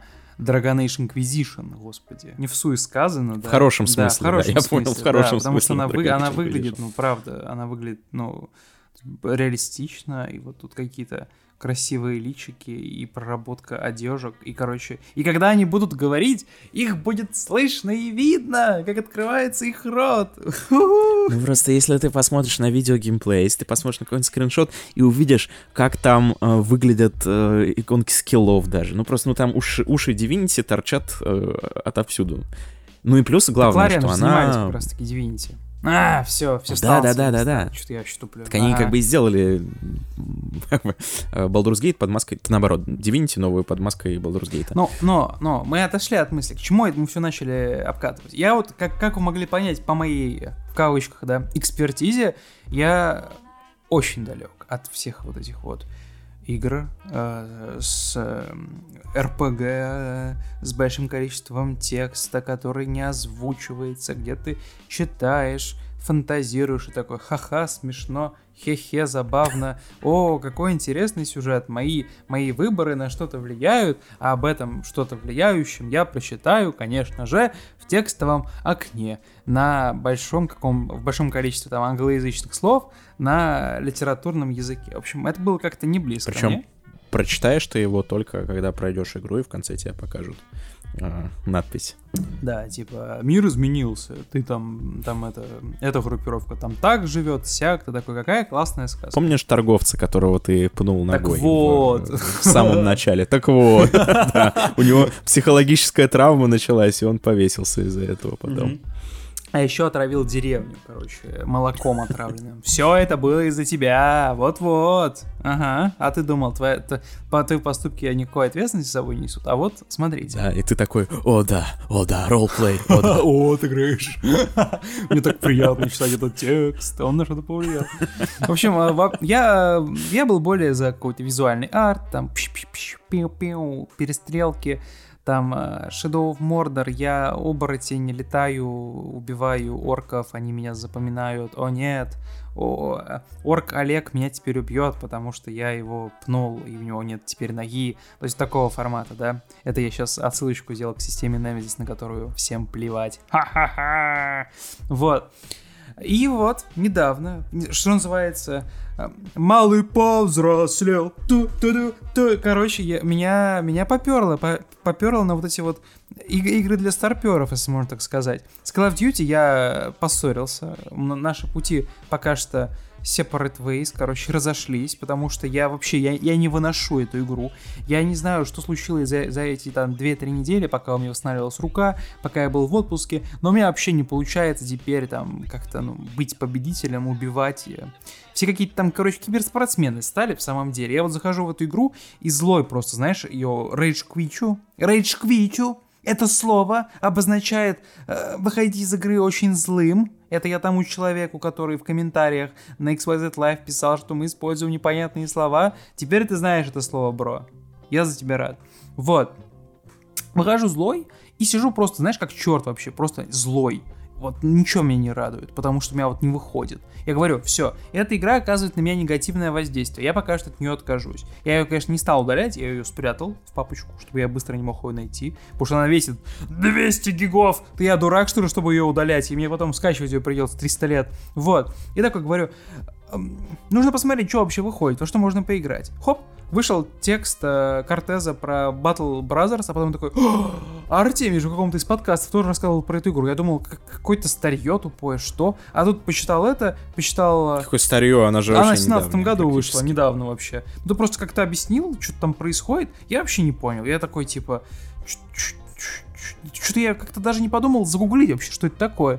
А тут хоп материал. Я понял, я плохо объясняю, да. Ой, да хватит, что ты обижаешься? Ну, не понял я. А тут прочитал какой-то текст, что там какие-то истории генерит. А у меня как раз такое настроение, знаешь, типа хочется игру с душой. Я такой, опа, а игра ведь... разработчики анонсировали на Switch. Я говорю, сейчас возьму, как поиграю. Захожу в eShop, а ее там нет.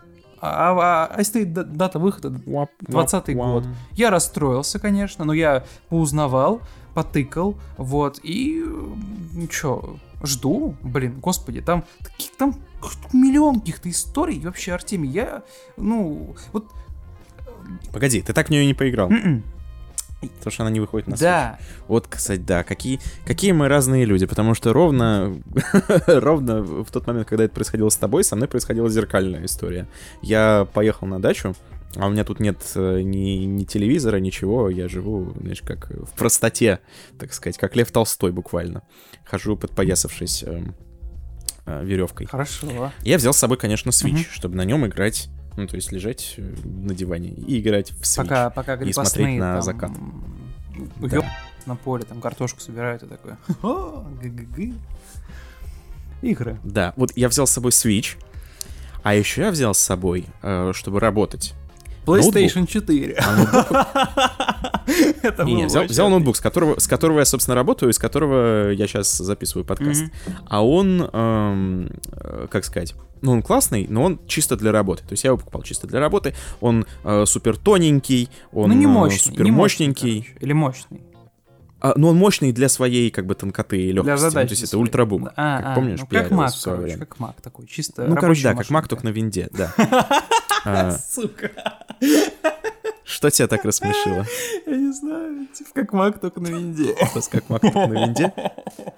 У меня есть знакомый, я надеюсь, он нас не слушает сейчас, который купил Mac, накатил винду, причем да? не MacBook, а iMac, вот этот огромный, который сотни тысяч рублей стоит. Да. Миллионы. И поставил стоят. На него винду. Я пришел к нему домой, включаю, такой, че? Он говорит, я поставил винду, потому что мне удобней. Такой, зачем тебе? Это странно. Mac? Зачем это? Это вещь сложно объяснить, мне кажется. В общем, всякое бывает. Так вот, короче, он под игры не рассчитан совершенно, то есть на нем, если что-то запустить, оно, даже что-то очень маленькое и 2D-шное, оно тебе будет его греть просто невероятно, он начнет взлетать. Ну да, там охлаждение херовое в них всегда. Да. Нужно какую-то подставку покупать. Да, и угадай, на чем я в итоге играю, сейчас сижу. Нам на компе, да? На ноутбуке, потому что я просто не могу физически... Отепляет. Да, он греется, портится, но я не могу себя физически заставить играть на Switch. А вы что ты? Да, у тебя какой-то там блок начался. Ну и, собственно, зеркально, потому что именно в Battle Brothers я как раз играл. Блин, я просто читаю истории, смотрю какие-то туториалы, игра не сыскала какого-то там, прям сумасшедшей популярности, что прям, сука, все про нее пишут. Или, то есть, ты заходишь там на российский YouTube, отсортировываешь там по просмотрам и прочее, какие-то узкие там нишевые блогеры что-то там пишут формата там 10 советов, как там собрать партию, как начать играть. В общем, какие-то они маленькие собирают там типа 20-30 тысяч просмотров. А тут Данил Кортес, бабах, там разразился, там что он написал, чуть ли не самая лучшая, там что-то ролевая игра, какие-то там байки, там что-то еще. И типа... Ну это я тебе потом тоже написал, что когда ты мне говорил, что в Battle Brothers хочешь поиграть, я так призадумался и подумал, что, пожалуй, я сейчас могу сказать, что это лучшая тактика, в которую я бы советовал поиграть прямо сейчас. И там, типа, опять и генерируется мир, и каждый раз какая-то новая история, какие-то там квесты, события, и ты вникаешь, и типа сходу, увидев трейлер, вот, сука, трейлер не продает тебе игру, вот реально. Я вот какие только трейлеры не смотрел, типа трейлер на Nintendo Switch, трейлер какой-то еще, ты там смотришь и не можешь понять, что, какие-то там бюсты, что-то херачится, какая-то там броня. Да, выглядит своеобразно. Но я бы сказал, стильно, кстати. Не, ну да, но... Дешево, но эффективно. Да, и ты... вот эти вот 3 минуты, они не делают тебе никакого, к сожалению, холодного старта. Ты вообще что-то не понимаешь. И что такое, окей, игра на Switch Indie. А когда ты читаешь, там какие-то истории, там генерируется мир, там какие-то персонажи, там какая-то химия, их нужно содержать, какие-то там наемники, там какие-то глобальные миссии. Что-то, ну, реально РПГ с отыгрышем, это такой, серьезно? Ну и правда, и типа, я читаю все эти истории и говорю, блин, ну эта игра прям нужна на Switch. Прям вот, ну, обязательно. Слушай, ну, честно говоря, ты, по-моему, слишком на хайпе. То есть не нужно переоценивать, чем Battle Brothers является, как бы я ее не любил. Все-таки это тактика про то, как группа наемников ходит и дерется со всякими монстрами и бандитами и так далее. Это не игра про что-то другое. То есть на нее много чего наверчено, и много какие истории действительно могут произойти, но как бы в бою. Угу. Но не то, чтобы это был какой-то Ведьмак 3, понимаешь? Не, конечно, я не пытаю таких надежд. Я про то, что это отличная игра, взять ее с собой на Switch. Я не знаю, поехал на дачу, взял, посидел, поиграл, сбросил пар. То есть ничего такого сложного. Понятное дело, что я могу там сесть и начать играть в Ведьмака. Но если я сейчас сяду играть в Ведьмака, то я на полчаса, на час просто вылетел. Все, меня нет. А тут такой вот, ну, игра соответствующая. Я рассказывал. Switch для меня это такое место, короче, для вот, ну, игр таких. Для души. Я могу тебе прорекламировать еще раз Battle Brothers тебе и нашим дорогим слушателям. Я это люблю делать. Могу делать это в каждом подкасте, если хотите. Каждый день. Я просто расскажу, что сейчас происходит. Сейчас вышло обновление. То есть, да, это игра про, как я уже сказал, про наемников, которые ходят по фантастической средневековой Европе и сражаются со всеми подряд, получают за это деньги, покупают на эти деньги еду, жрут и идут дальше. Как-то так. В общем-то, это вся игра на самом деле. И на нее... Изначально она именно так и выглядела. То есть изначально, когда она вышла в 2017 году, она так и выглядела, то есть там ничего больше не было практически. Но потом на нее маленькими обновлениями, большими, платными дополнениями наворачивали дополнительного контента. Ну и понятно, что такая концепция, на нее можно навертеть очень много всего. То есть она и сейчас, я уверен, что это далеко и не ее final form. Сейчас вышло уже 3 дополнения. Последнее большое 4. Какое-то, гигантское вышло. Да, последнее очень большое. Но, в общем, к ней можно дополнение выпускать бесконечно. То есть можно ее углублять, там добавлять новых врагов, новые какие-то здания, новых персонажей, новые... Что угодно. И вот сейчас добавили целый новый южный регион. То есть в прошлом дополнении добавили север. Раньше это была просто средневековая Европа целиком, вся карта, с разными там враждующими домами. А потом туда добавили еще север, где снега, и откуда приходят всякие викинги и снежные монстры, йети, и с ними тоже можно воевать, или можно играть за викингов. Diversity появилась, а? Да. А с новым дополнением, вот которое вышло буквально на днях, оно добавило... восточной территории, да. Там типа... Арабская ночь. Арабская ночь, да, вот волшебный восток. Рубрика песни вернулась неожиданно. Да, ну, чтобы погрузить в атмосферу, да. И вместе с Востоком добавили просто кучу всего, понятно, восточных этих хитрых, да, чуваков, алхимиков. Восточные хитрые чуваки. Ну, восточные хитрые чуваки, ну, знаешь, ну, такие стереотипные из фэнтези. Да. Торговцы. Пустыми бутылками. Да. Всяких там пустынных животных добавили, алхимиков. Пустынные животные. Ну, в основном змей, да. Да, к сожалению. Змеи и скорпионы. К сожалению, в основном змей. Да. Добавили алхимию, теперь алхимики там сидят, ну, потому что алхимики могут быть только на Востоке, правильно, в восточных городах. Они там фигачат всякие зелья, там взрывные устройства, фэнтезийные восточные государства. Да. Слушай, это потому, что восточные государства в Средневековье были просто более развитыми. Ну, да. Поэтому, если тебе нужно было взрывное устройство, ты шел в восточные города, как и вообще любая продвинутая техника или что-нибудь еще. И огнестрельное оружие, что самое прекрасное. То есть теперь своим замечательным рыцарям можно дать пищаль. Да, чтобы враги выходят с мечами, там, с топорами, ты такой бабах! Next level, короче, пипал. Очень забавно. Ну вот, а я сейчас играю за... Там можно выбрать, за кого играть, то есть разные... типа предысторию вашей... Да, предыстория, разные... у вашей группировки наемников может быть разные предыстории, могут быть охотники. И там связь есть с характеристиками, кажется, да? Да-да-да, а сейчас добавили вот с восточной этой DLC, добавили работорговлю. Ой-ой-ой. И я теперь играю за банду работорговцев, и это просто... Да-да-да. Это просто прекрасно, потому что... Нет, работорговля — это не прекрасно, но... Вернулся к истокам. Я объясню, в чем ее плюсы. Конкретно в игре Battle Brothers, да? Мы не переносим это на реальный мир, конкретно в игре Battle Brothers. Просто обычно ты содержишь эту компанию наемников, и ты кучу денег всегда тратишь на то, чтобы их содержать. То есть у тебя все деньги, которые ты получаешь... все деньги, которые ты получаешь с контрактов, ты им выплачиваешь. Ну, то есть жалование. Им надо жить на что-то. Да, жалование. Их там лечить еще нужно, кажется, да? Да-да-да, чем круче чувак, тем он больше жалования берет. Можно с дуру нанять какого-нибудь аристократа в бегах, и он у тебя будет просить там все твои деньги каждый день. Какое взаимовыгодное партнерство произошло сейчас, да? Да. Ну вот.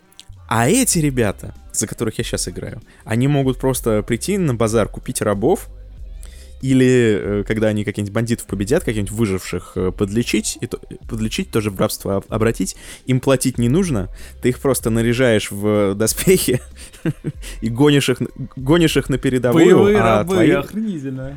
Да, на каких-нибудь там зомби или на каких-нибудь там монстров. А твои чуваки просто сзади стоят, то есть у тебя такая боевая линия. Боевая линия, да, из этих чуваков, которым ты раздал первый... да? Первое попавшееся оружие, да, они там сражаются, а твои ребята просто чилят там сзади во втором ряду и кнутами их подстегивают иногда. Да-да, но потому что они, у них мораль низкая, они избежать постоянно хотят, то есть они такие, ну то есть они не собираются, знаешь, умирать за честь вашей группы. Да, они как только с них глаза спустишь, они сразу же побегут куда-нибудь подальше. Но если кнутом по ним дать, то все нормально. Вот, так и живем. Вот эти экономятся просто куча денег. А главное, если кто-то умер, это не страшно, можно его сразу же нового купить. Какой ты прагматичный, рабовладелец. Вот так Артемий тебя подняли. Они, кстати, эти рабы, они засчитываются как, типа, твое войско? Или у тебя прежний размер отряда остается, а эти чуваки, они просто плюсом идут? Они засчитываются, но только они не прокачиваются практически. То есть... Они дольше остаются лохами, чем должны. Ну типа у них просто есть стратегическая цель. Ты не можешь их просто взять до кучи, они там дисбалансят игру, они вот именно как какие-то боевые единицы сорта, да, существуют. Ну, в общем, да, по итогу у тебя превращаются в крутых воинов твои как бы свободные ребята, которым ты платишь зарплату, а остальные просто так и остаются. А там, кажется же, это все измеряется там типа днями, да, количество дней там твой отряд живет, и там типа каждые там 100 дней происходит какой-то ивент, какое-то событие большое. А что ты... Да, зачем там орки могут напасть. У тебя старая там партия была? Какая-нибудь... Ну как, зачем? Вышло DLC, как бы новый мир. Типа ты не можешь на старый его наложить, да? Не получится, да. А какой... Ну вроде бы, я не пробовал, на самом деле. Максимального дня доживал? У тебя какие-нибудь есть забавные байки? Там у тебя какой-то был нищий какой-то оборванец, который до хера денег требовал, ничего не умел. Что-то такое у тебя видел в Твиттере. У меня был забавное прохождение. Я начал играть по сценарию «Волк-одиночка». Это там тебе дается один воин, рыцарь. Ну, типа, он очень старый, умудренный опытом, с огромным крутым мечом фамильным. Но он очень маленький отряд себе может собрать. И я решил это развить до абсурда и решил вообще никого ему не нанимать в поддержку, просто чтобы он один ходил и всех херачил. Я ему... В результате схема была такая. Он прокачался у меня до какого-то невероятного уровня в итоге. То есть он просто был машина для убийства. То есть это такой пожилой дед с седой бородой и закованный в латы полностью просто в самые лучшие, в шлем, то есть просто к нему не подберешься.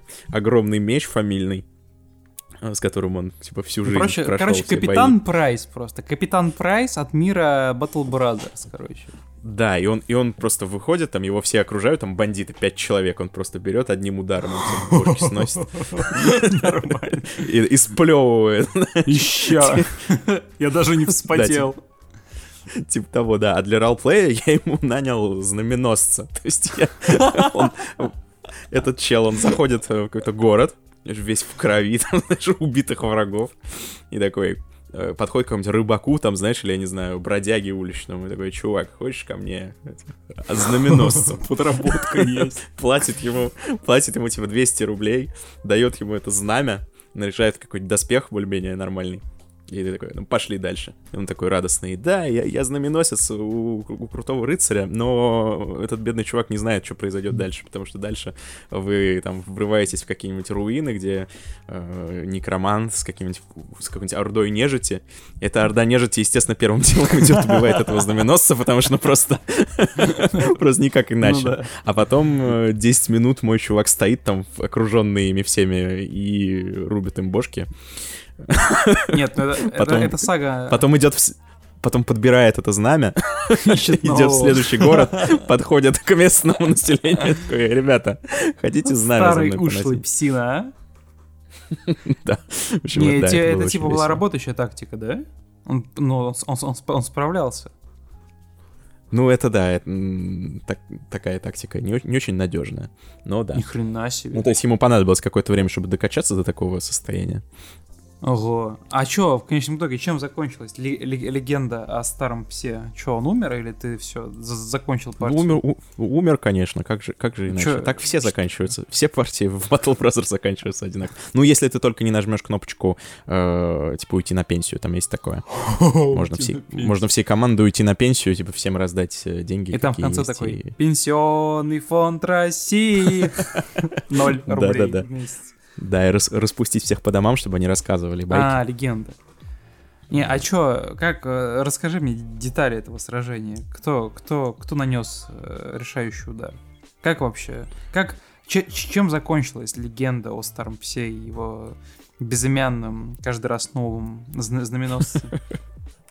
Слушай, я не помню, там какое-то было огромное количество людей. В Battle Brothers вообще огромное количество неприятных всяких чуваков, которые могут тебя убить самыми разнообразными способами. Там есть твари, которые тебя просто глотают, например. С первого раза, типа, ваншотом? Ну, у них какой-то шанс, то есть они не сразу это делают, но в какой-то момент они тебя проглотят, да, если вовремя ему брюхо не распороть, пока он тебя не переварил. Ой-ой-ой. То, может быть, может случиться страшное. В чем была изначальная история? Я взял, подгадал, посмотрел, когда выйдет Wasteland 3. Я посмотрю, она уже выглядит ничего, а? То там уже что-то интересное. Она уже под крылом у Microsoft, и она, самое главное, что бесплатно. По подписке Game Pass. А у меня до 23-го года вообще-то куплено. Я готов ко всем неудачам вообще в жизни. Да, она по Game Pass'у бесплатно? Да, бесплатно. Ё-моё, да. Это меняет дело. Угу. Вот, и я такой: опа, когда он выходит? В пятницу. Я как раз в пятницу вернулся. Я из дома ставлю ее на установку. Типа, там можно удаленно поставить на установочку на Xbox. И жду оценочек. Хопа, оценки. Там что-то 86, 87. Ну, нормальные, короче, хорошие. Обзоры какие-то пошли неполные, потому что не все успели пройти. Все говорят: мэн, игра гигантская, 100 часов. Я такой: окей, ладно. Я начинаю смотреть какие-то там обзорчики. Там у Скиллапа вышло ревью, какие-то там очерки, да, у людей, и все говорят: блин, классная, типа, ролевая игра, и выборы влияют на все, и можно создать какие-то партии, и реально, и бои достаточно такие напряженные, непростые, XCOM-like, пошаговые, в общем, типа, стоит вашего внимания. Я смотрю, говорю: а вообще, что в этом месяце вот вышло, да, во что я могу поиграть? Tell Me Why, который недоступен, или что там? Ну, что-то не приходит ничего на ум, что вот в августе такого большого громкого вышло. До Мафии еще ждать там сколько, 3-4 недели. Томми, который Тони Хоук Про Скейтер, 4 сентября выходит. В общем, не во что играть. Я накатил, сел. Там в самом начале прекрасно. Тебе предлагают создать, типа, либо взять какой-то заготовленный пресет двух героев, двух рейнджеров, да, которые приехали в Колорадо, там, с патриархом, с таким персонажем, который управляет страной, общаться, чтобы он оказал вам помощь, вашим вот рейджерскому скваду, который вот там в Калифорнии расположился. Вы приезжаете помогать патриарху, вот, чтобы он вам помогал едой, а вы как бы делали его грязные делишки. Там засада происходит, ваш конвой, короче, разносит какие-то там поганцы, и вам предлагают создать типа двух персонажей, таких двух лидеров, да, на которых будет обрастать ваш отряд. И там типа прикольный сам забавный момент, что игра сразу берет тебя на живца. Там тебе сразу предлагают типа двойки героев, парочку ученых, которые там друг друга влюблены, постоянно типа шутят, но никто их вокруг не понимает, они очень умные. Там есть два панка-гея, как тебе такое? Два панка-гея, которые тоже без головы друг друга влюблены, они вообще какие-то там сумасшедшие фрики, там, казалось бы, между ними должна быть какая-то химия, но на самом деле нет. Все эти выборы, вот, типа, этих пар, они реально ни на что не влияют, там дженерик персонажей anyway выходит, потому что у них нет никакого своего голоса, и они даже не обмениваются репликами, но это мы опустим. Там отец и дочь, какая-то пара, и типа новички. У всех у них там лор, какой-то базовый набор характеристик и прочее. Я говорю, нет, я создам типа своих двух. Вот, я создал гигантского такого мужика, как я, такого прям большого такого дуболома. Прокачал ему, короче, характеристики интеллект, потому что с ЧСВ у меня все в порядке. Прокачал ему харизму. Там есть у него, и там есть еще навык, который называется что-то типа железный зад, или типа железная жопа, что-то типа такого. Это, короче, характеристика, которая, внимание, помогает тебе устрашать твоих противников. Типа ты видишь, что на тебя какой-то шакал полез, такой, эй, охлади траханье, пес, вот. Что-то прокачал он еще ему автоматические винтовки, нарядил его там в броню, вот такой красавец. А второй создал дамочку, которая типа снайпер. Я там прокачал ей движение, там количество очков и прочее. Вот этой парой, короче, начал. И должен сказать, я поиграл уже суммарно, наверное, часов 15. Я вот всю субботу сидел, в воскресенье часть захватил. Вот на этой неделе, сегодня с утра даже играл по карте, я ждал на подкаст немного. Вот, и я в восторге. Я собрал себе классную партию, ты менеджеришь ресурсы, у тебя неограниченное количество всех этих мест в инвентаре. Я выполняю задачи, читаю это все, там все персонажи озвучены. Да, игра выглядит не как The Last of Us 2, но она выглядит гораздо лучше, чем вторая часть. Там озвучены диалоги, там появилось большое количество каких-то вставок, где типа показывают лицо персонажа, каких-то важных персонажей. И там игра чувствуется реально большой, потому что там постоянно какие-то происходят выборы, без спойлеров, которые ты делаешь, и тебя сразу возвращают типа в реальность. По сути, игра берет, и она большая. Там, конечно же, камерные какие-то карты и сам вот ее размер, наверное, я не назвал бы его большим, наверное, близкий к среднему, размер именно карт, локаций и прочее. Тем не менее, с самого начала игра берет и дает тебе представление о том вообще, how it feels like. Там, например, в начале, когда на ваш патруль напали, ты находишь одного из рейнджеров, который в заложниках находится у врага. И у вас начинается с врагом, с представителем семейства Дорси или Дарси. Ну, если вы играли, то вы поймете, что это за придурки. А у вас начинается с ним диалог, и ты там можешь сказать «Yo, man», отпусти ее, и можешь, ну, использовать свой навык «Железная жопа», вот, чтобы его заговорить. Вот. Или ты можешь пытаться его убить. Когда ты пытаешься его заговорить, у тебя выходит, твой навык он сыгрывает, да, ты как бы, у тебя получается, то ты сохраняешь типа жизнь этой дамочки, но этот придурок, он как бы убегает к своим корешам, предупреждает типа их о том, что вы там вот сейчас к ним придете, и эти кореша убивают типа 3 заложников, да, типа в подготовке к вам. Если ты пытаешься его убить, то он сначала убивает эту дамочку, вы убиваете его, но, тем не менее, вы, типа, сохраняете жизни 3 рейнджеров, да? Казалось бы, ты делаешь выбор и спасаешь жизнь одного человека, но спасаешь ее ценой 3. И не эти 3, не эта дамочка, они как бы, ну, очевидно, пока что я не видел возможности, чтобы они могли бы присоединиться к отряду. И эта вот, ну, штука, она как бы работает дальше, по сюжету. Типа там, в определенный момент в игре есть такое, ну, там лор, в этом Колорадо есть, да, там есть этот патриарх, который такой злой диктатор, ну, ладно, средний злой диктатор, который управляет всем этим счастьем, который там не пускает иммигрантов там, в свой город и прочее. У него есть там дети, и там есть типа 100 семей, которые по лору, это 100 семей разных людей, которые, по сути, сделали так, чтобы Колорадо после ядерной войны восстановилась и как-то существовала.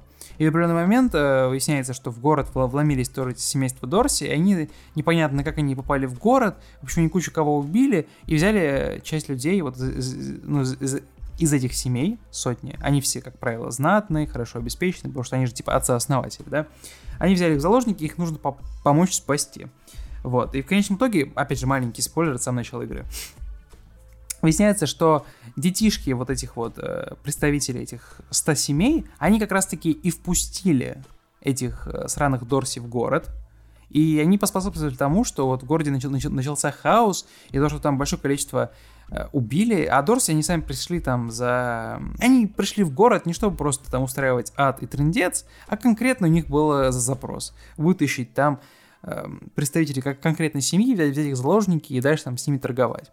Вот. И с тобой как раз-таки в партию напрашивается, да, дамочка одна, которая громче там всех в городе орет, стоит такая типа: «Йоу, чё за херня? Моих родителей и мою сестру похитили, типа, пожалуйста, типа, шерифы, займитесь этим». Они такие: «Да, отстань, ты у нас тут, блин, куча дел».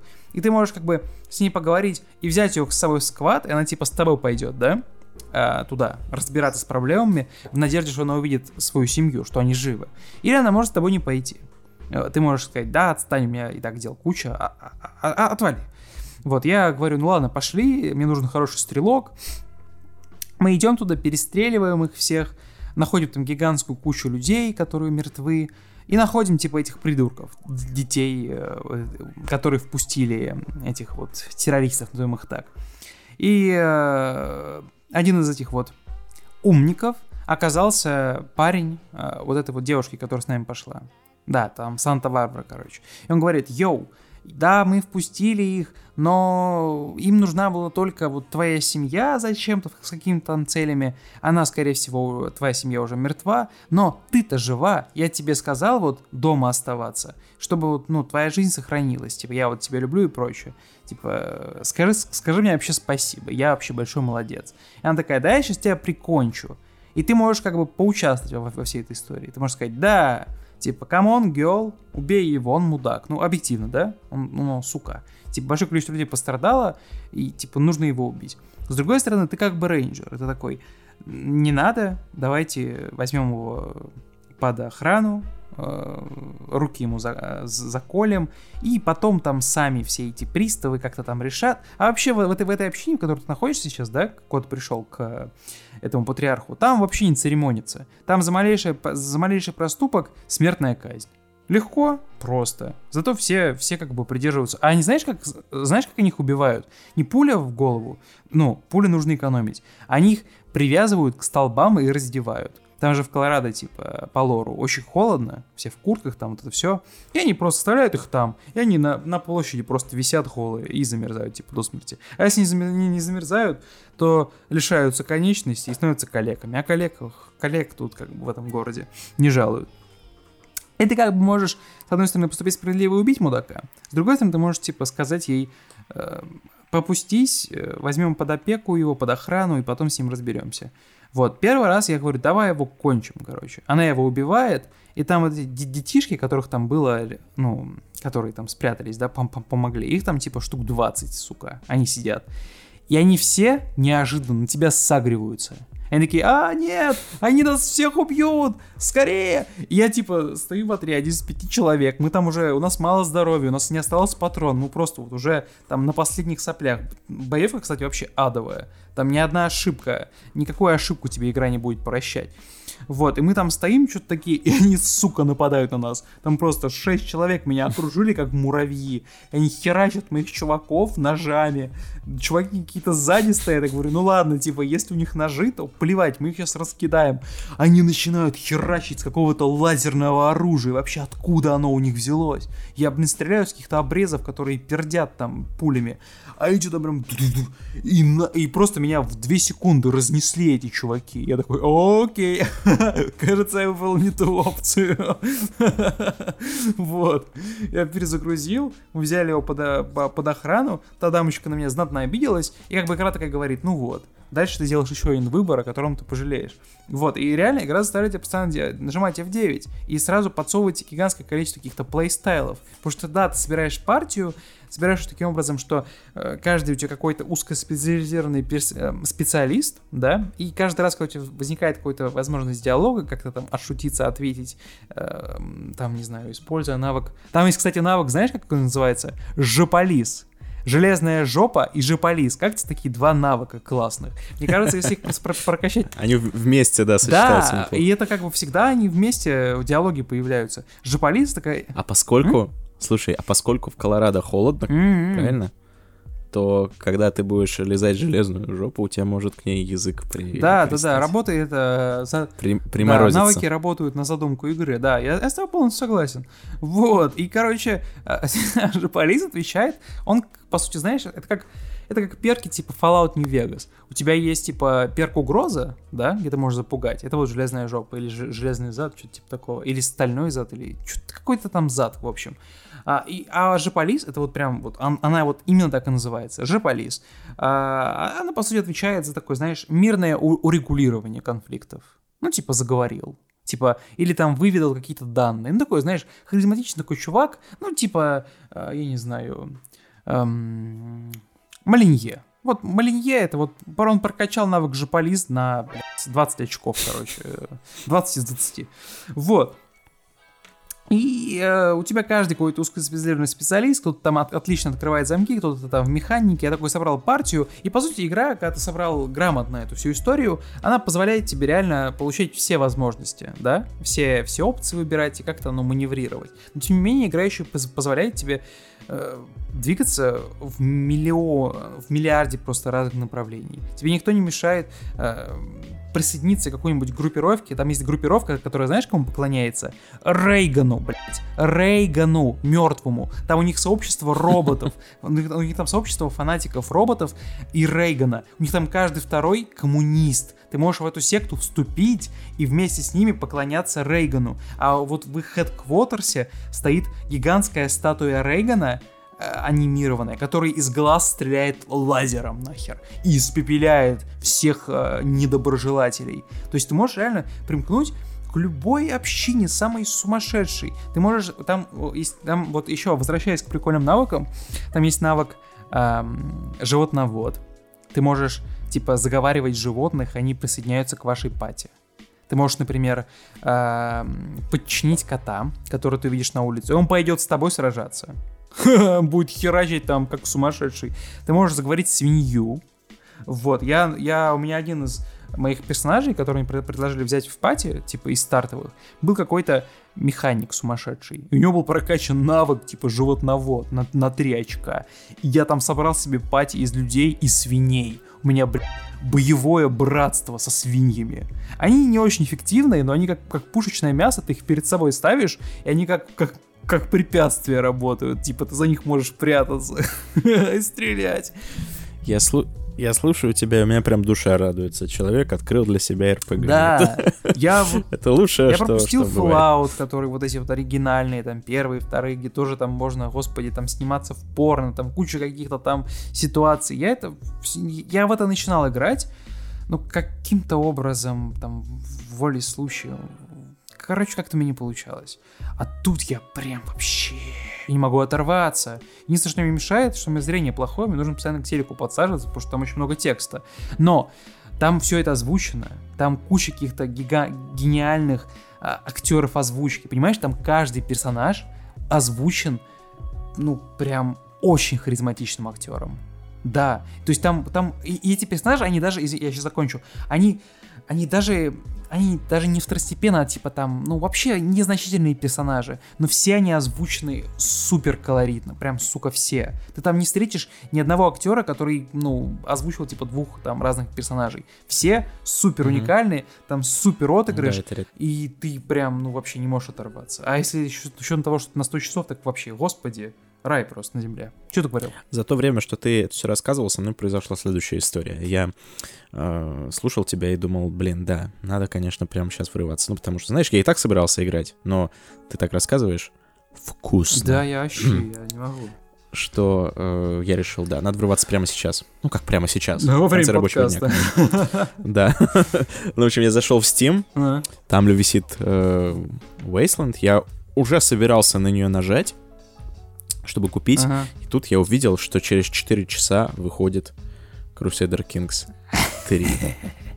И тут я уж не удержался, и сейчас я сижу с предзаказом Crusader Kings 3. В итоге. Ты проиграл, почему Wasteland? Точнее, почему Crusader? А, ладно, окей, глупый вопрос, да. Потому что у каждого есть, вот, знаешь, что-то святое. Вот у тебя какая игра, вот какую игру ты можешь назвать любимой своей, в принципе, вообще на всей планете? Я возвращаться в нее. Ну вот если бы... Да, ну вот если бы через... Нет, Mass Effect плохой пример. Почему? Потому что... Чё такое? Я хотел сказать, что если через 4 часа выходит новый Mass Effect, то ты бы сейчас бы купил Mass Effect. Да. Но потом я вспомнил, что существует Андромеда, и... Да, проходи. Понял, что это плохой пример. Ну, короче, есть такие игры, которые ни на что я не могу променять. Ага. Crusader Kings. Excel игру, где ты там, я не знаю, что, планируешь интриги всякие.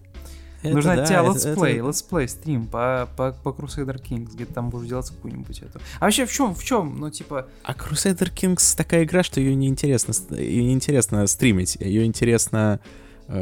Самостоятельно протыкивать? Хотел сказать, типа, что играть в нее неинтересно.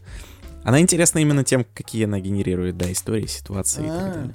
А сколько она стоит, кстати? Ну, то есть я уже смотрю, Wasteland 3 стоит 2 куска. 2000 рублей. А это стоит базовая 930 рублей. Да?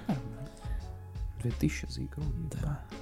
Да, я тоже был уверен, что они 2000 за просто. Да, я думал, там 2500 какие-нибудь. Там же, ну, игра... Ну... И все пишут, Дим. Все пишут. Ну, и я, собственно, щупал ее немножечко. Ну, не щупал. Смотрел, как разработчики ее щупают на PDX-коне давным-давно. И...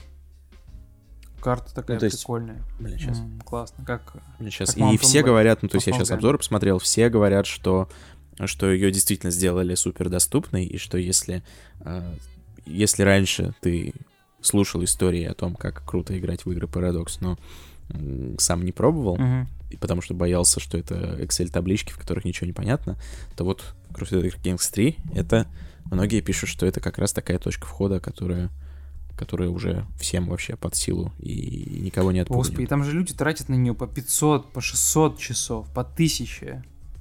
Это прям аддиктивная херня ведь, да? Ой, интересно, сколько я потратил. Я вот просто сейчас смотрю. Она, кстати, есть на Mac. Сейчас смотрю. Такое? Ну, я потратил 175 часов. 175 часов, нормально. Ну, это типа, я думал больше. Господи. Не, я сейчас смотрю на Mac.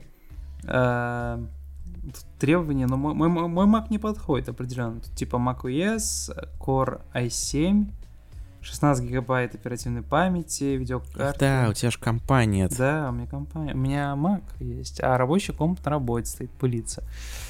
Вот, он даже есть на Linux, на Винде, какие там у него требования. Ну, на Xbox, к сожалению, Crusader Kings, мне кажется, не выйдет. Хотя... А он, кстати, будет в Stellaris вот выходил. Он же будет в геймпассе. Ты что купил-то его? У меня нет геймпасса. Ну и потом, господи, это Crusader Kings. Я купил даже расширенное издание. Я купил со всеми дополнениями грядущими. Ты вообще сразу фрик нахер. Типа 1300, который, да, предзаказ? Royal, Royal Edition Pre-Purchase. Ну потому что там 3 следующих дополнения входят в него сразу. Ну я же по-любому их буду покупать. У меня Crusader Kings 2, оно висит со всеми дополнениями у меня. Со всеми, я даже не знаю, сколько их. Ну, короче, я просто все купил постепенно, правда, потому что вместе в сумме они стоят... В сумме они стоят, сейчас тебе скажу. Там что-то какая-то сумасшедшая цифра вообще, когда ты вообще хочешь все купить. Там что-то 50 тысяч? Что? Что-то типа такого. Может, путаю, конечно. В сумме она стоит 6700. Ну, хрен знает. Не, ну типа, я видел, что она просто будет в геймпассе, и 91, кстати, на метакритике, охереть. Ужас. Но в геймпассе-то она будет без дополнений, ну, да. А играть в игры Paradox без дополнений... Не, ну там можно купить геймпасс, типа, поиграть, например, в какую-то игру, а потом купить ее из геймпасса со скидкой, типа, в Steam, там же, кажется, так работает. Ну, понятно. Ну, короче, поиграй в Crusader Kings 3. Мне интересно, поиграть, как ты отреагируешь. Ты уже... я уже вошел в эту тему, да, РПГшную. Crusader Kings вообще это РПГ.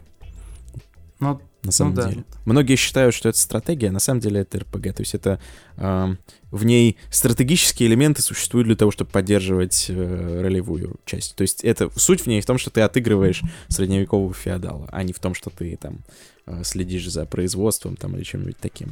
И в третьей части это возвели вообще в культ. То есть, смотри, какая там история. Парадоксы делали вот эти игры разные, про разные эпохи. Примерно по одной схеме. Там Европа Универсалис, там Виктория, там про Рим и так далее. Ну, то есть они примерно все поработали, ну, похожим образом. А потом они сделали про средневековую Европу Crusader Kings. И там понятно, что из-за того, как устроено государство в средневековой Европе, там был больший фокус именно на личностях. Ну, то есть на конкретно королях, королевах, их детях, родственниках и так далее, которого не было в других эпохах. И постепенно, когда игру стали развивать, разработчики вдруг заметили, что игрокам-то на самом деле больше всего по кайфу не стратегическая часть, а именно вот отыгрыш этих ролей, там, безумных королей, каких-то там интриганов и так далее. И поэтому третью часть они сделали... Это первая как бы, игра от Paradox, которой ролевая часть будет действительно на первом месте. То есть они сделали ее именно не как стратегию, а именно с самого начала они сфокусировались на ролевых элементах. Нормально. Я прям... Мне не терпится посмотреть, как это будет реализовано. Не, ну слушай, давай тогда, не теряй времени, поиграй в игру и на следующей неделе, чтобы пришел мне рассказал, что там вообще происходит в ваших там королевствах сумасшедших. А я пока буду продолжать знакомиться с упущенным, с потерянным, с непопробованным и... Надеюсь, разживусь каким-то спичем, может быть, про Wasteland, может быть, что-то нового расскажу, вот, и вообще, на самом деле, вы, наверное, уже устали слушать, но я скажу еще раз, Xbox Game Pass прекрасно просто, изумительно.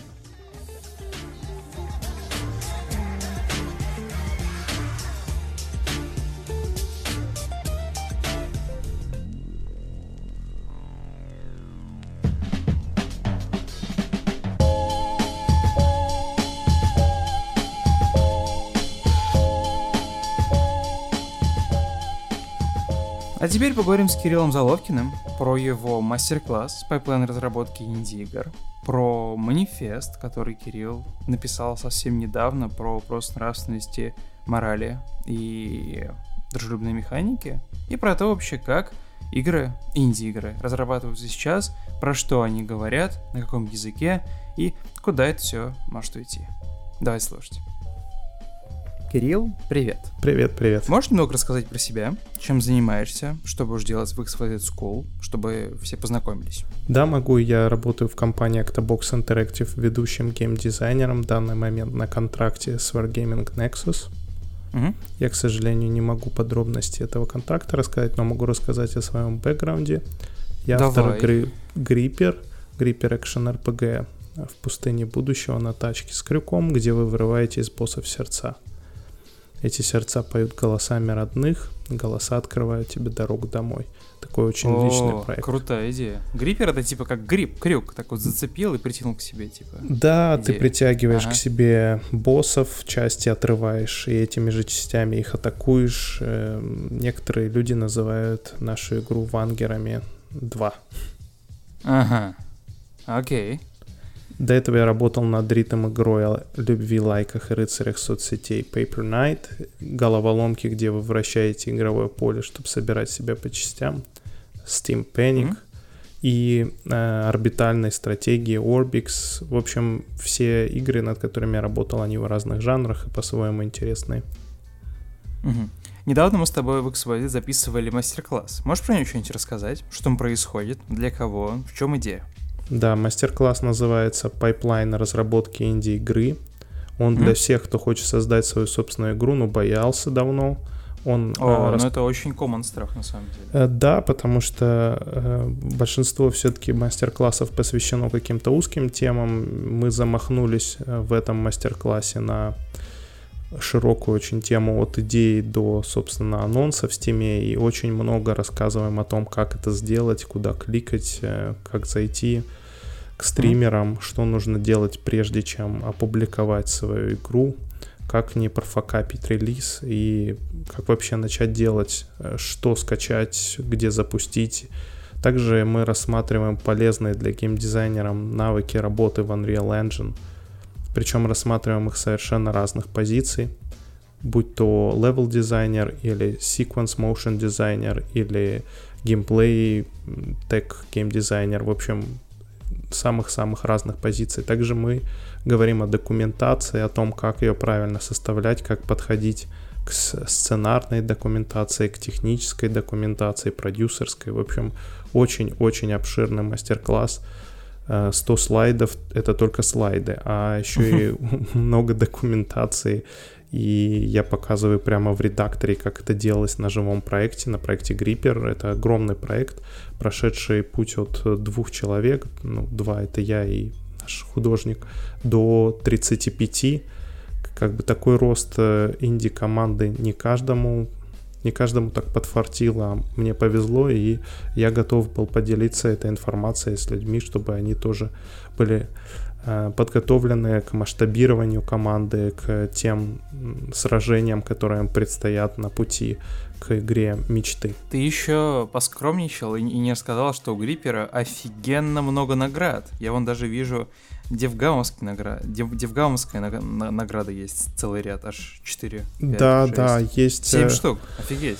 Гриппер уже существует 3 года, и действительно мы за это время смогли собрать какое-то количество наград, в том числе Best Indie и Гран-при на DevGam'е, а также мы были самой перспективной игрой на Unreal GTP Indie Cup, и сейчас вот в текущем GTP Indie Cup мы тоже представлены в 3 номинациях: Best Audio, Best Desktop Game и Critics' Choice, выбор критиков. В общем, награды говорят сами за себя, так сказать. Но эта игра довольно сложная в том плане, что начиналась она как попытка выразить боль утраты моей матери и обратить это в механику. Поэтому, если вам интересны глубокие нарративные игры, и истории, и попытки, скажем так, рассказать о личном, то, возможно, вам будет также интересен мастер-класс.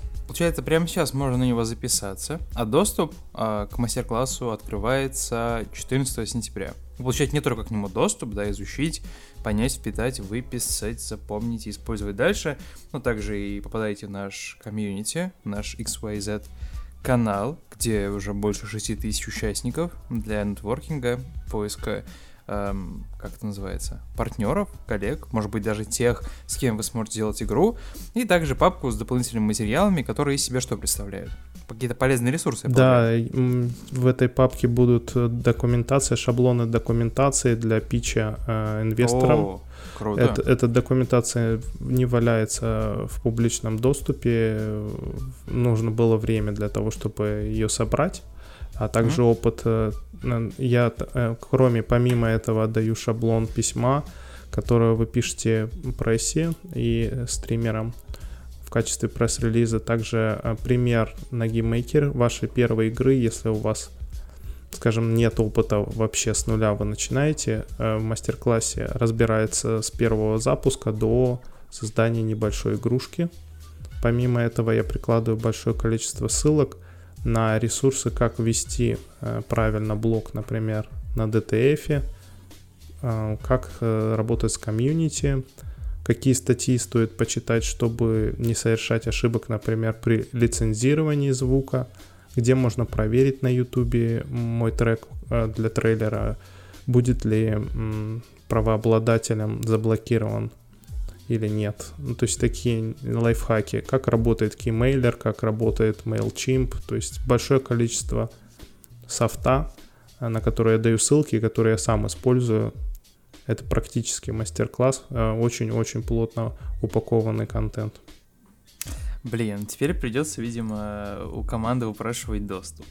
Но меня ты уже купил. У тебя была идея, да, высшая, даже не высшая, как сказать. У тебя было вдохновение, которое ты хотел, и личный опыт эмпирический, который ты хотел вот вложить в механику.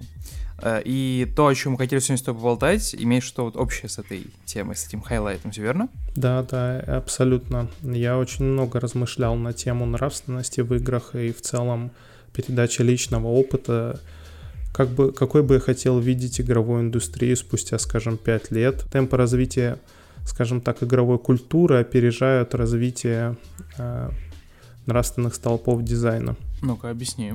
А именно мы сейчас видим большое количество выставок, различных косплей-мероприятий, фильмов документальных, где говорится о том, что вот существуют такие авторские игры, есть индустрия отдельно, да, Indie Game The Movie, например. Сейчас вот я участвовал тоже в съемках от IGM фильма. Постоянно появляется, я думаю, XYZ делает свое документальное кино, да. Мы говорим о том, что индустрия уже выходит за рамки игры, и мы начинаем все больше задумываться о том, как она влияет на нас, потому что мы видим ее повсеместно, да. Мы можем ее увидеть на стенах. Ну, как минимум в Петербурге на стенах мы видим постоянно граффити нарисованных персонажей игровых, да, или в крупных городах.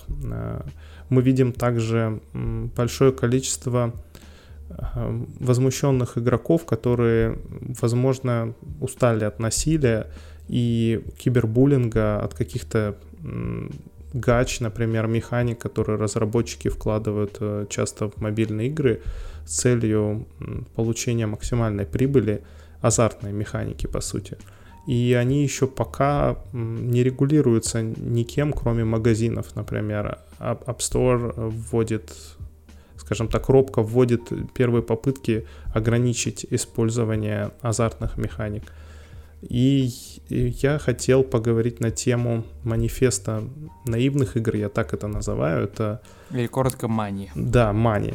Мани — это юмор, это мой такой странный юмор, потому что в целом эти игры, они не про деньги, они скорее про ответственность разработчика перед игроком и перед самим собой, а не о том, чтобы создать какой-то уникальный опыт, при этом без насилия. Почему без насилия? Потому что, как мне кажется, слишком много в мире насильственных механик. Большинство механик, хорошо разработанных, находятся, скажем так, ниже шеи. То есть бегать, прыгать, бить и так далее. При этом выше шеи думать, симпатизировать, проявлять эмпатию, да даже логические механики, их очень мало. И их больше со временем не становится, потому что, скажем, удобнее вглубь делать, чем вширь. Поэтому я ратую за то, чтобы расширять словарь механик новыми действиями, за то, чтобы, например, в шутерах можно было обнять. Это кажется сейчас странным, но если вы вспомните первые шутеры вроде Дума, единственным действием, которое было там, ну, это, наверное, выстрелить, да? А сейчас мы видим уже про save to pay respect, то есть у нас есть нарративная необходимость выразить уважение, да, или там, скажем, память, какой-то акт, да. Отдать честь. Отдать честь, но при этом у нас нет до этого нормальных механик, поэтому это смешно звучит, да, как мем в Call of Duty. И, собственно, мой манифест, он, это не новинка, я начал над ним думать где-то месяц назад, потом начал искать, и они сами приходили ко мне, другие манифесты подобные, например, сейчас обсуждается горячо так называемый ethicalgames.org, опубликованный манифест, и также на Гамасутре он был опубликован, говорящий о том, как раз какие дизайнерские паттерны мы можем использовать для того, чтобы сделать игры чуть более этичными. Например, не использовать так называемые темные паттерны, это когда мы пытаемся... нарушение мелкой моторики какой-то, например, те же кликеры, да, они эксплуатируют фактически расстройство нашей нервной системы. Или азартные механики, которые апеллируют к самым, так скажем, низменным нашим низменным инстинктам. Вот это все не эксплуатировать. Также очень много игр сейчас, которые искусственно растягивают время, то есть создают сессии на 600 часов, где большую часть времени ты просто проводишь гриндя. Филлерные какие-то механики, которые не создают нового контента, но просто увеличивают время. Поэтому одним из тезисов наивных игр является то, что они короткие, то, что они честные, то есть без эксплуатации нейрофизиологических особенностей, о которых я говорил, в том числе и психических расстройств, дофаминовых петель и репетативности. Они понятные, у них есть позитивный, очевидный позитивный фидбэк от действий. Они внимательны к людям с совершенно разными возможностями, скажем, с ограниченными возможностями, пробуждают позитивные эмоции, апеллируют к ненасильственным механикам, каким-то миролюбивым в целом, и очень бережно относятся к культурному наследию. Мы видим, как часто в играх присутствуют различные страны, скажем, очень поверхностном изображении. Хочется больше игр с глубоким изучением русской культуры. Это сейчас был намек на Call of Duty. Какую-нибудь из последних, любых.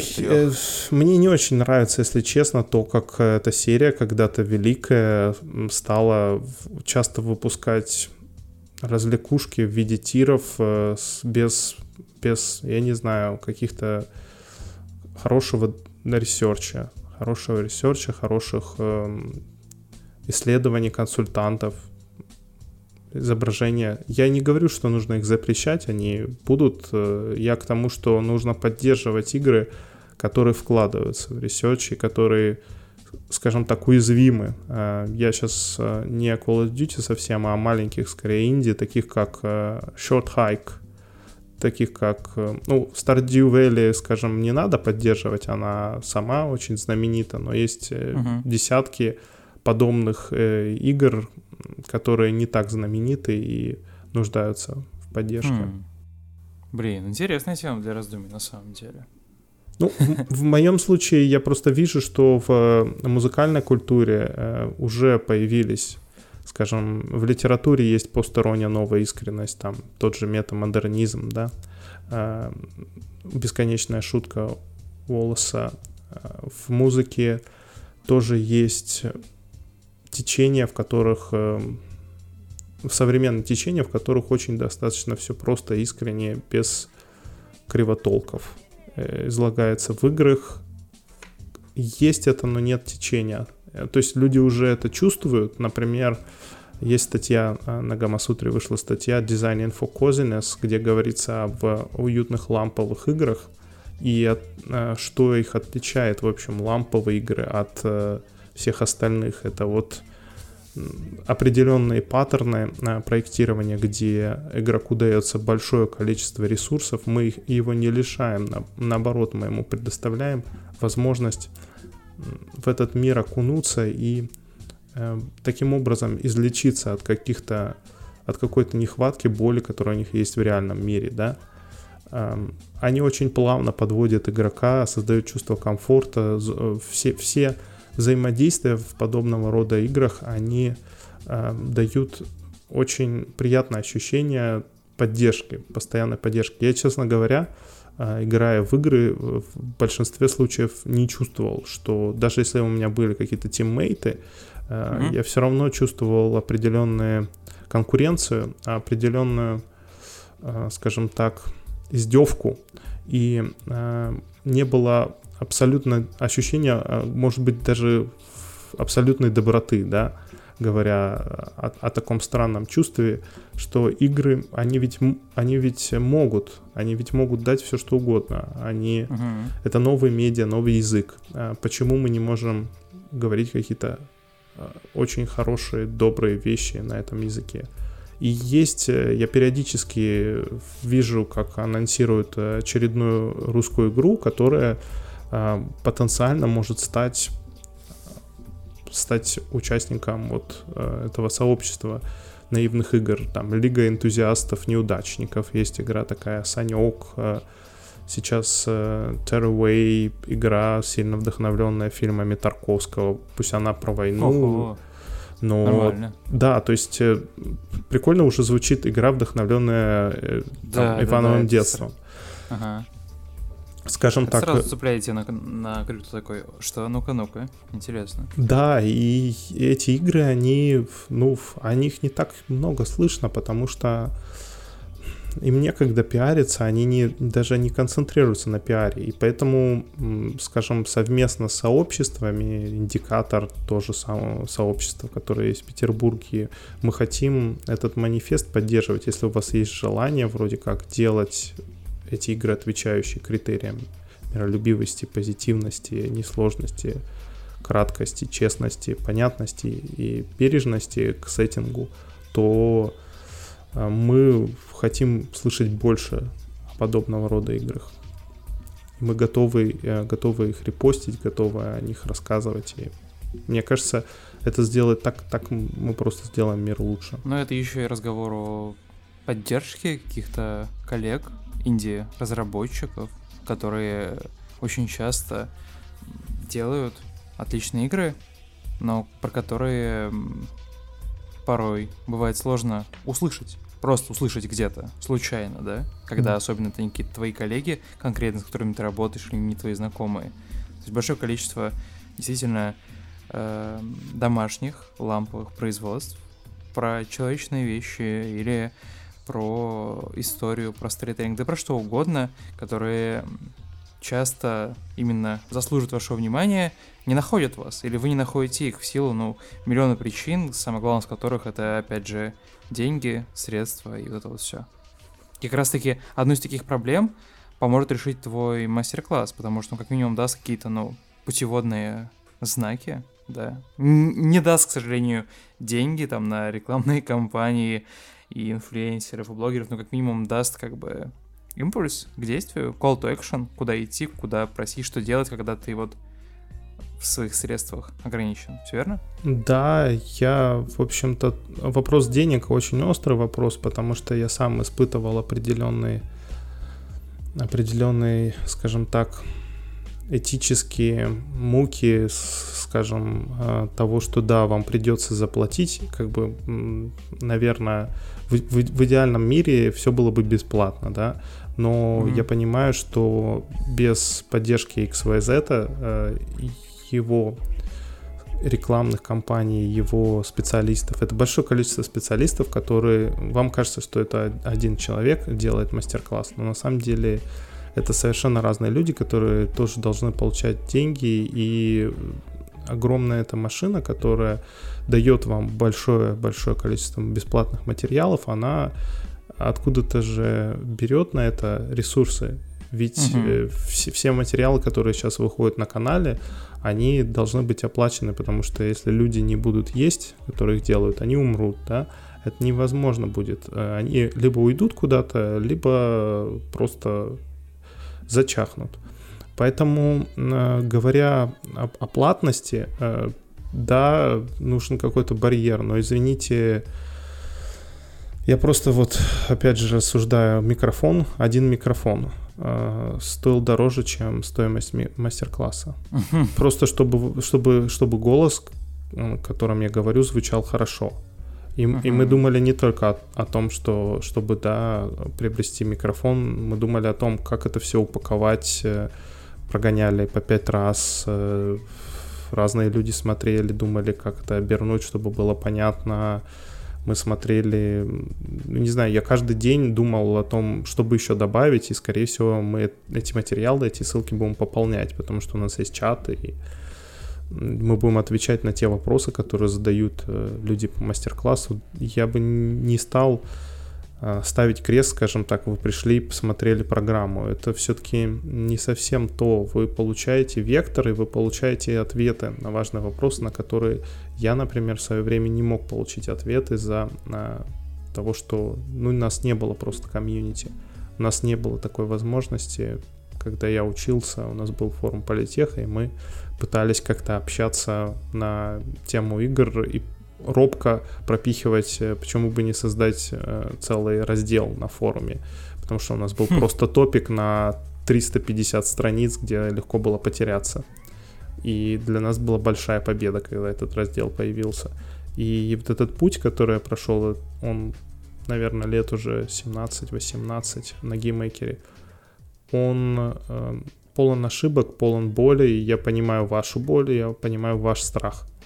И я бы хотел, чтобы этот мастер-класс, он стал для вас своего рода путеводной звездой, что ли, что это возможно, что все, в принципе, возможно прямо сейчас. Поэтому большой акцент был сделан на том, что мы говорим о самых практических вещах, которые работают в данный момент и которые я проверил буквально месяц назад, запуская пролог Гриппера.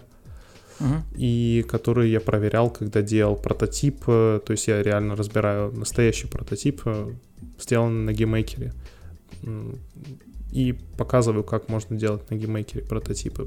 Просто потому что я люблю этот движок, давно с ним работаю и готов защищать его перед теми, кто скажет, что ну вот существуют большие взрослые движки Unity, Unreal. Да, но извините, GMTK, например, Game Jam Марка Брауна, один из крупнейших сейчас. В нем первая десятка игр, они сделаны на гейммейкере. Сейчас... В общем-то, когда в костьме просто лечь, но за пацанов двор гейммейкер. Да, а почему нет? Почему нет? Причем это смешно. Я даже летал в Шотландию, летал, в общем, в Лондон тоже общаться с комьюнити-менеджерами, с представителями YoYo Games, это создатели гейммейкера, просто так. Не потому что мне они что-то платят, мне никогда ничего не платили за это. Просто потому что мне нравится, как мой самурайский меч. Мне кажется, я люблю культуру, вот гейммейкера, люблю сообщество этого движка. И если у вас стоит сейчас вопрос, вот прямо сейчас, на чем бы начать делать, попробуйте. Мне кажется, вы ничего не потеряете, много времени у вас это не займет, но вы поймете, ваше это или нет. Ссылочка на мастер-класс и на манифест будут в описании. Еще раз напоминаю, что записаться можно прямо сейчас, 14 сентября, сесть, начать смотреть и впитывать эту боль в попытках как-то ее избежать в будущем, если вот геймдев — это ваше направление, ваша стезя, ваш ориентир. Кирилл, спасибо большое, что загнул гостя. Мне кажется, получилось очень круто. Спасибо вам, что пригласили. И я бы хотел пожелать всем слушателям веры в себя и никогда не сдаваться, делать то, что вы любите, несмотря ни на что. Подписываюсь под словами.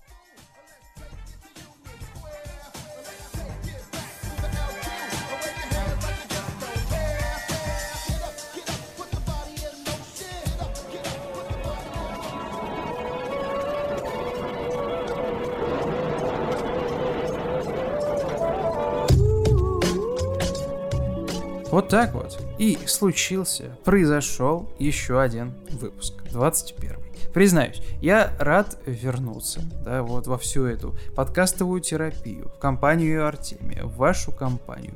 Знаете, как в «Звездных войнах». It's good to be back, Chewie, и он такой... Вот, поэтому добро пожаловать к нам в гости, мне приятно пожаловать к вам. Давайте, дальше обсуждать игры, играть в них и вот любить их, да? Иногда мы забываем, что игры нужно любить. Главное, обсуждать игры, в которые не играли. Да, и обсуждать злодеев из Ubisoft. Планировать там какие-то там, я не знаю, группировки, войну группировок. Когда-нибудь Ubisoft обязательно выпустит какой-нибудь там, я не знаю, Assassin's Creed «Чистое небо», где будет война изгоев и там каких-то там молодняка. В общем, я рад, что контент, он прям сыпется. Знаешь, мы с тобой берем тему про Ubisoft и на час просто с теориями, какими-то там героями, каким-то там скрещиванием детей. Там откуда-то... Ну, мы ушли там далеко там в сторону. И в геймо, там какой-то там черный куб, игра в богов, самый главный злодей игровой индустрии. Мне кажется, Артемий, мы с тобой занимаемся вот прям тем, чем нужно. Мы с тобой, знаешь, как вот эти вот два сумасшедших продюсера на РЕН-ТВ.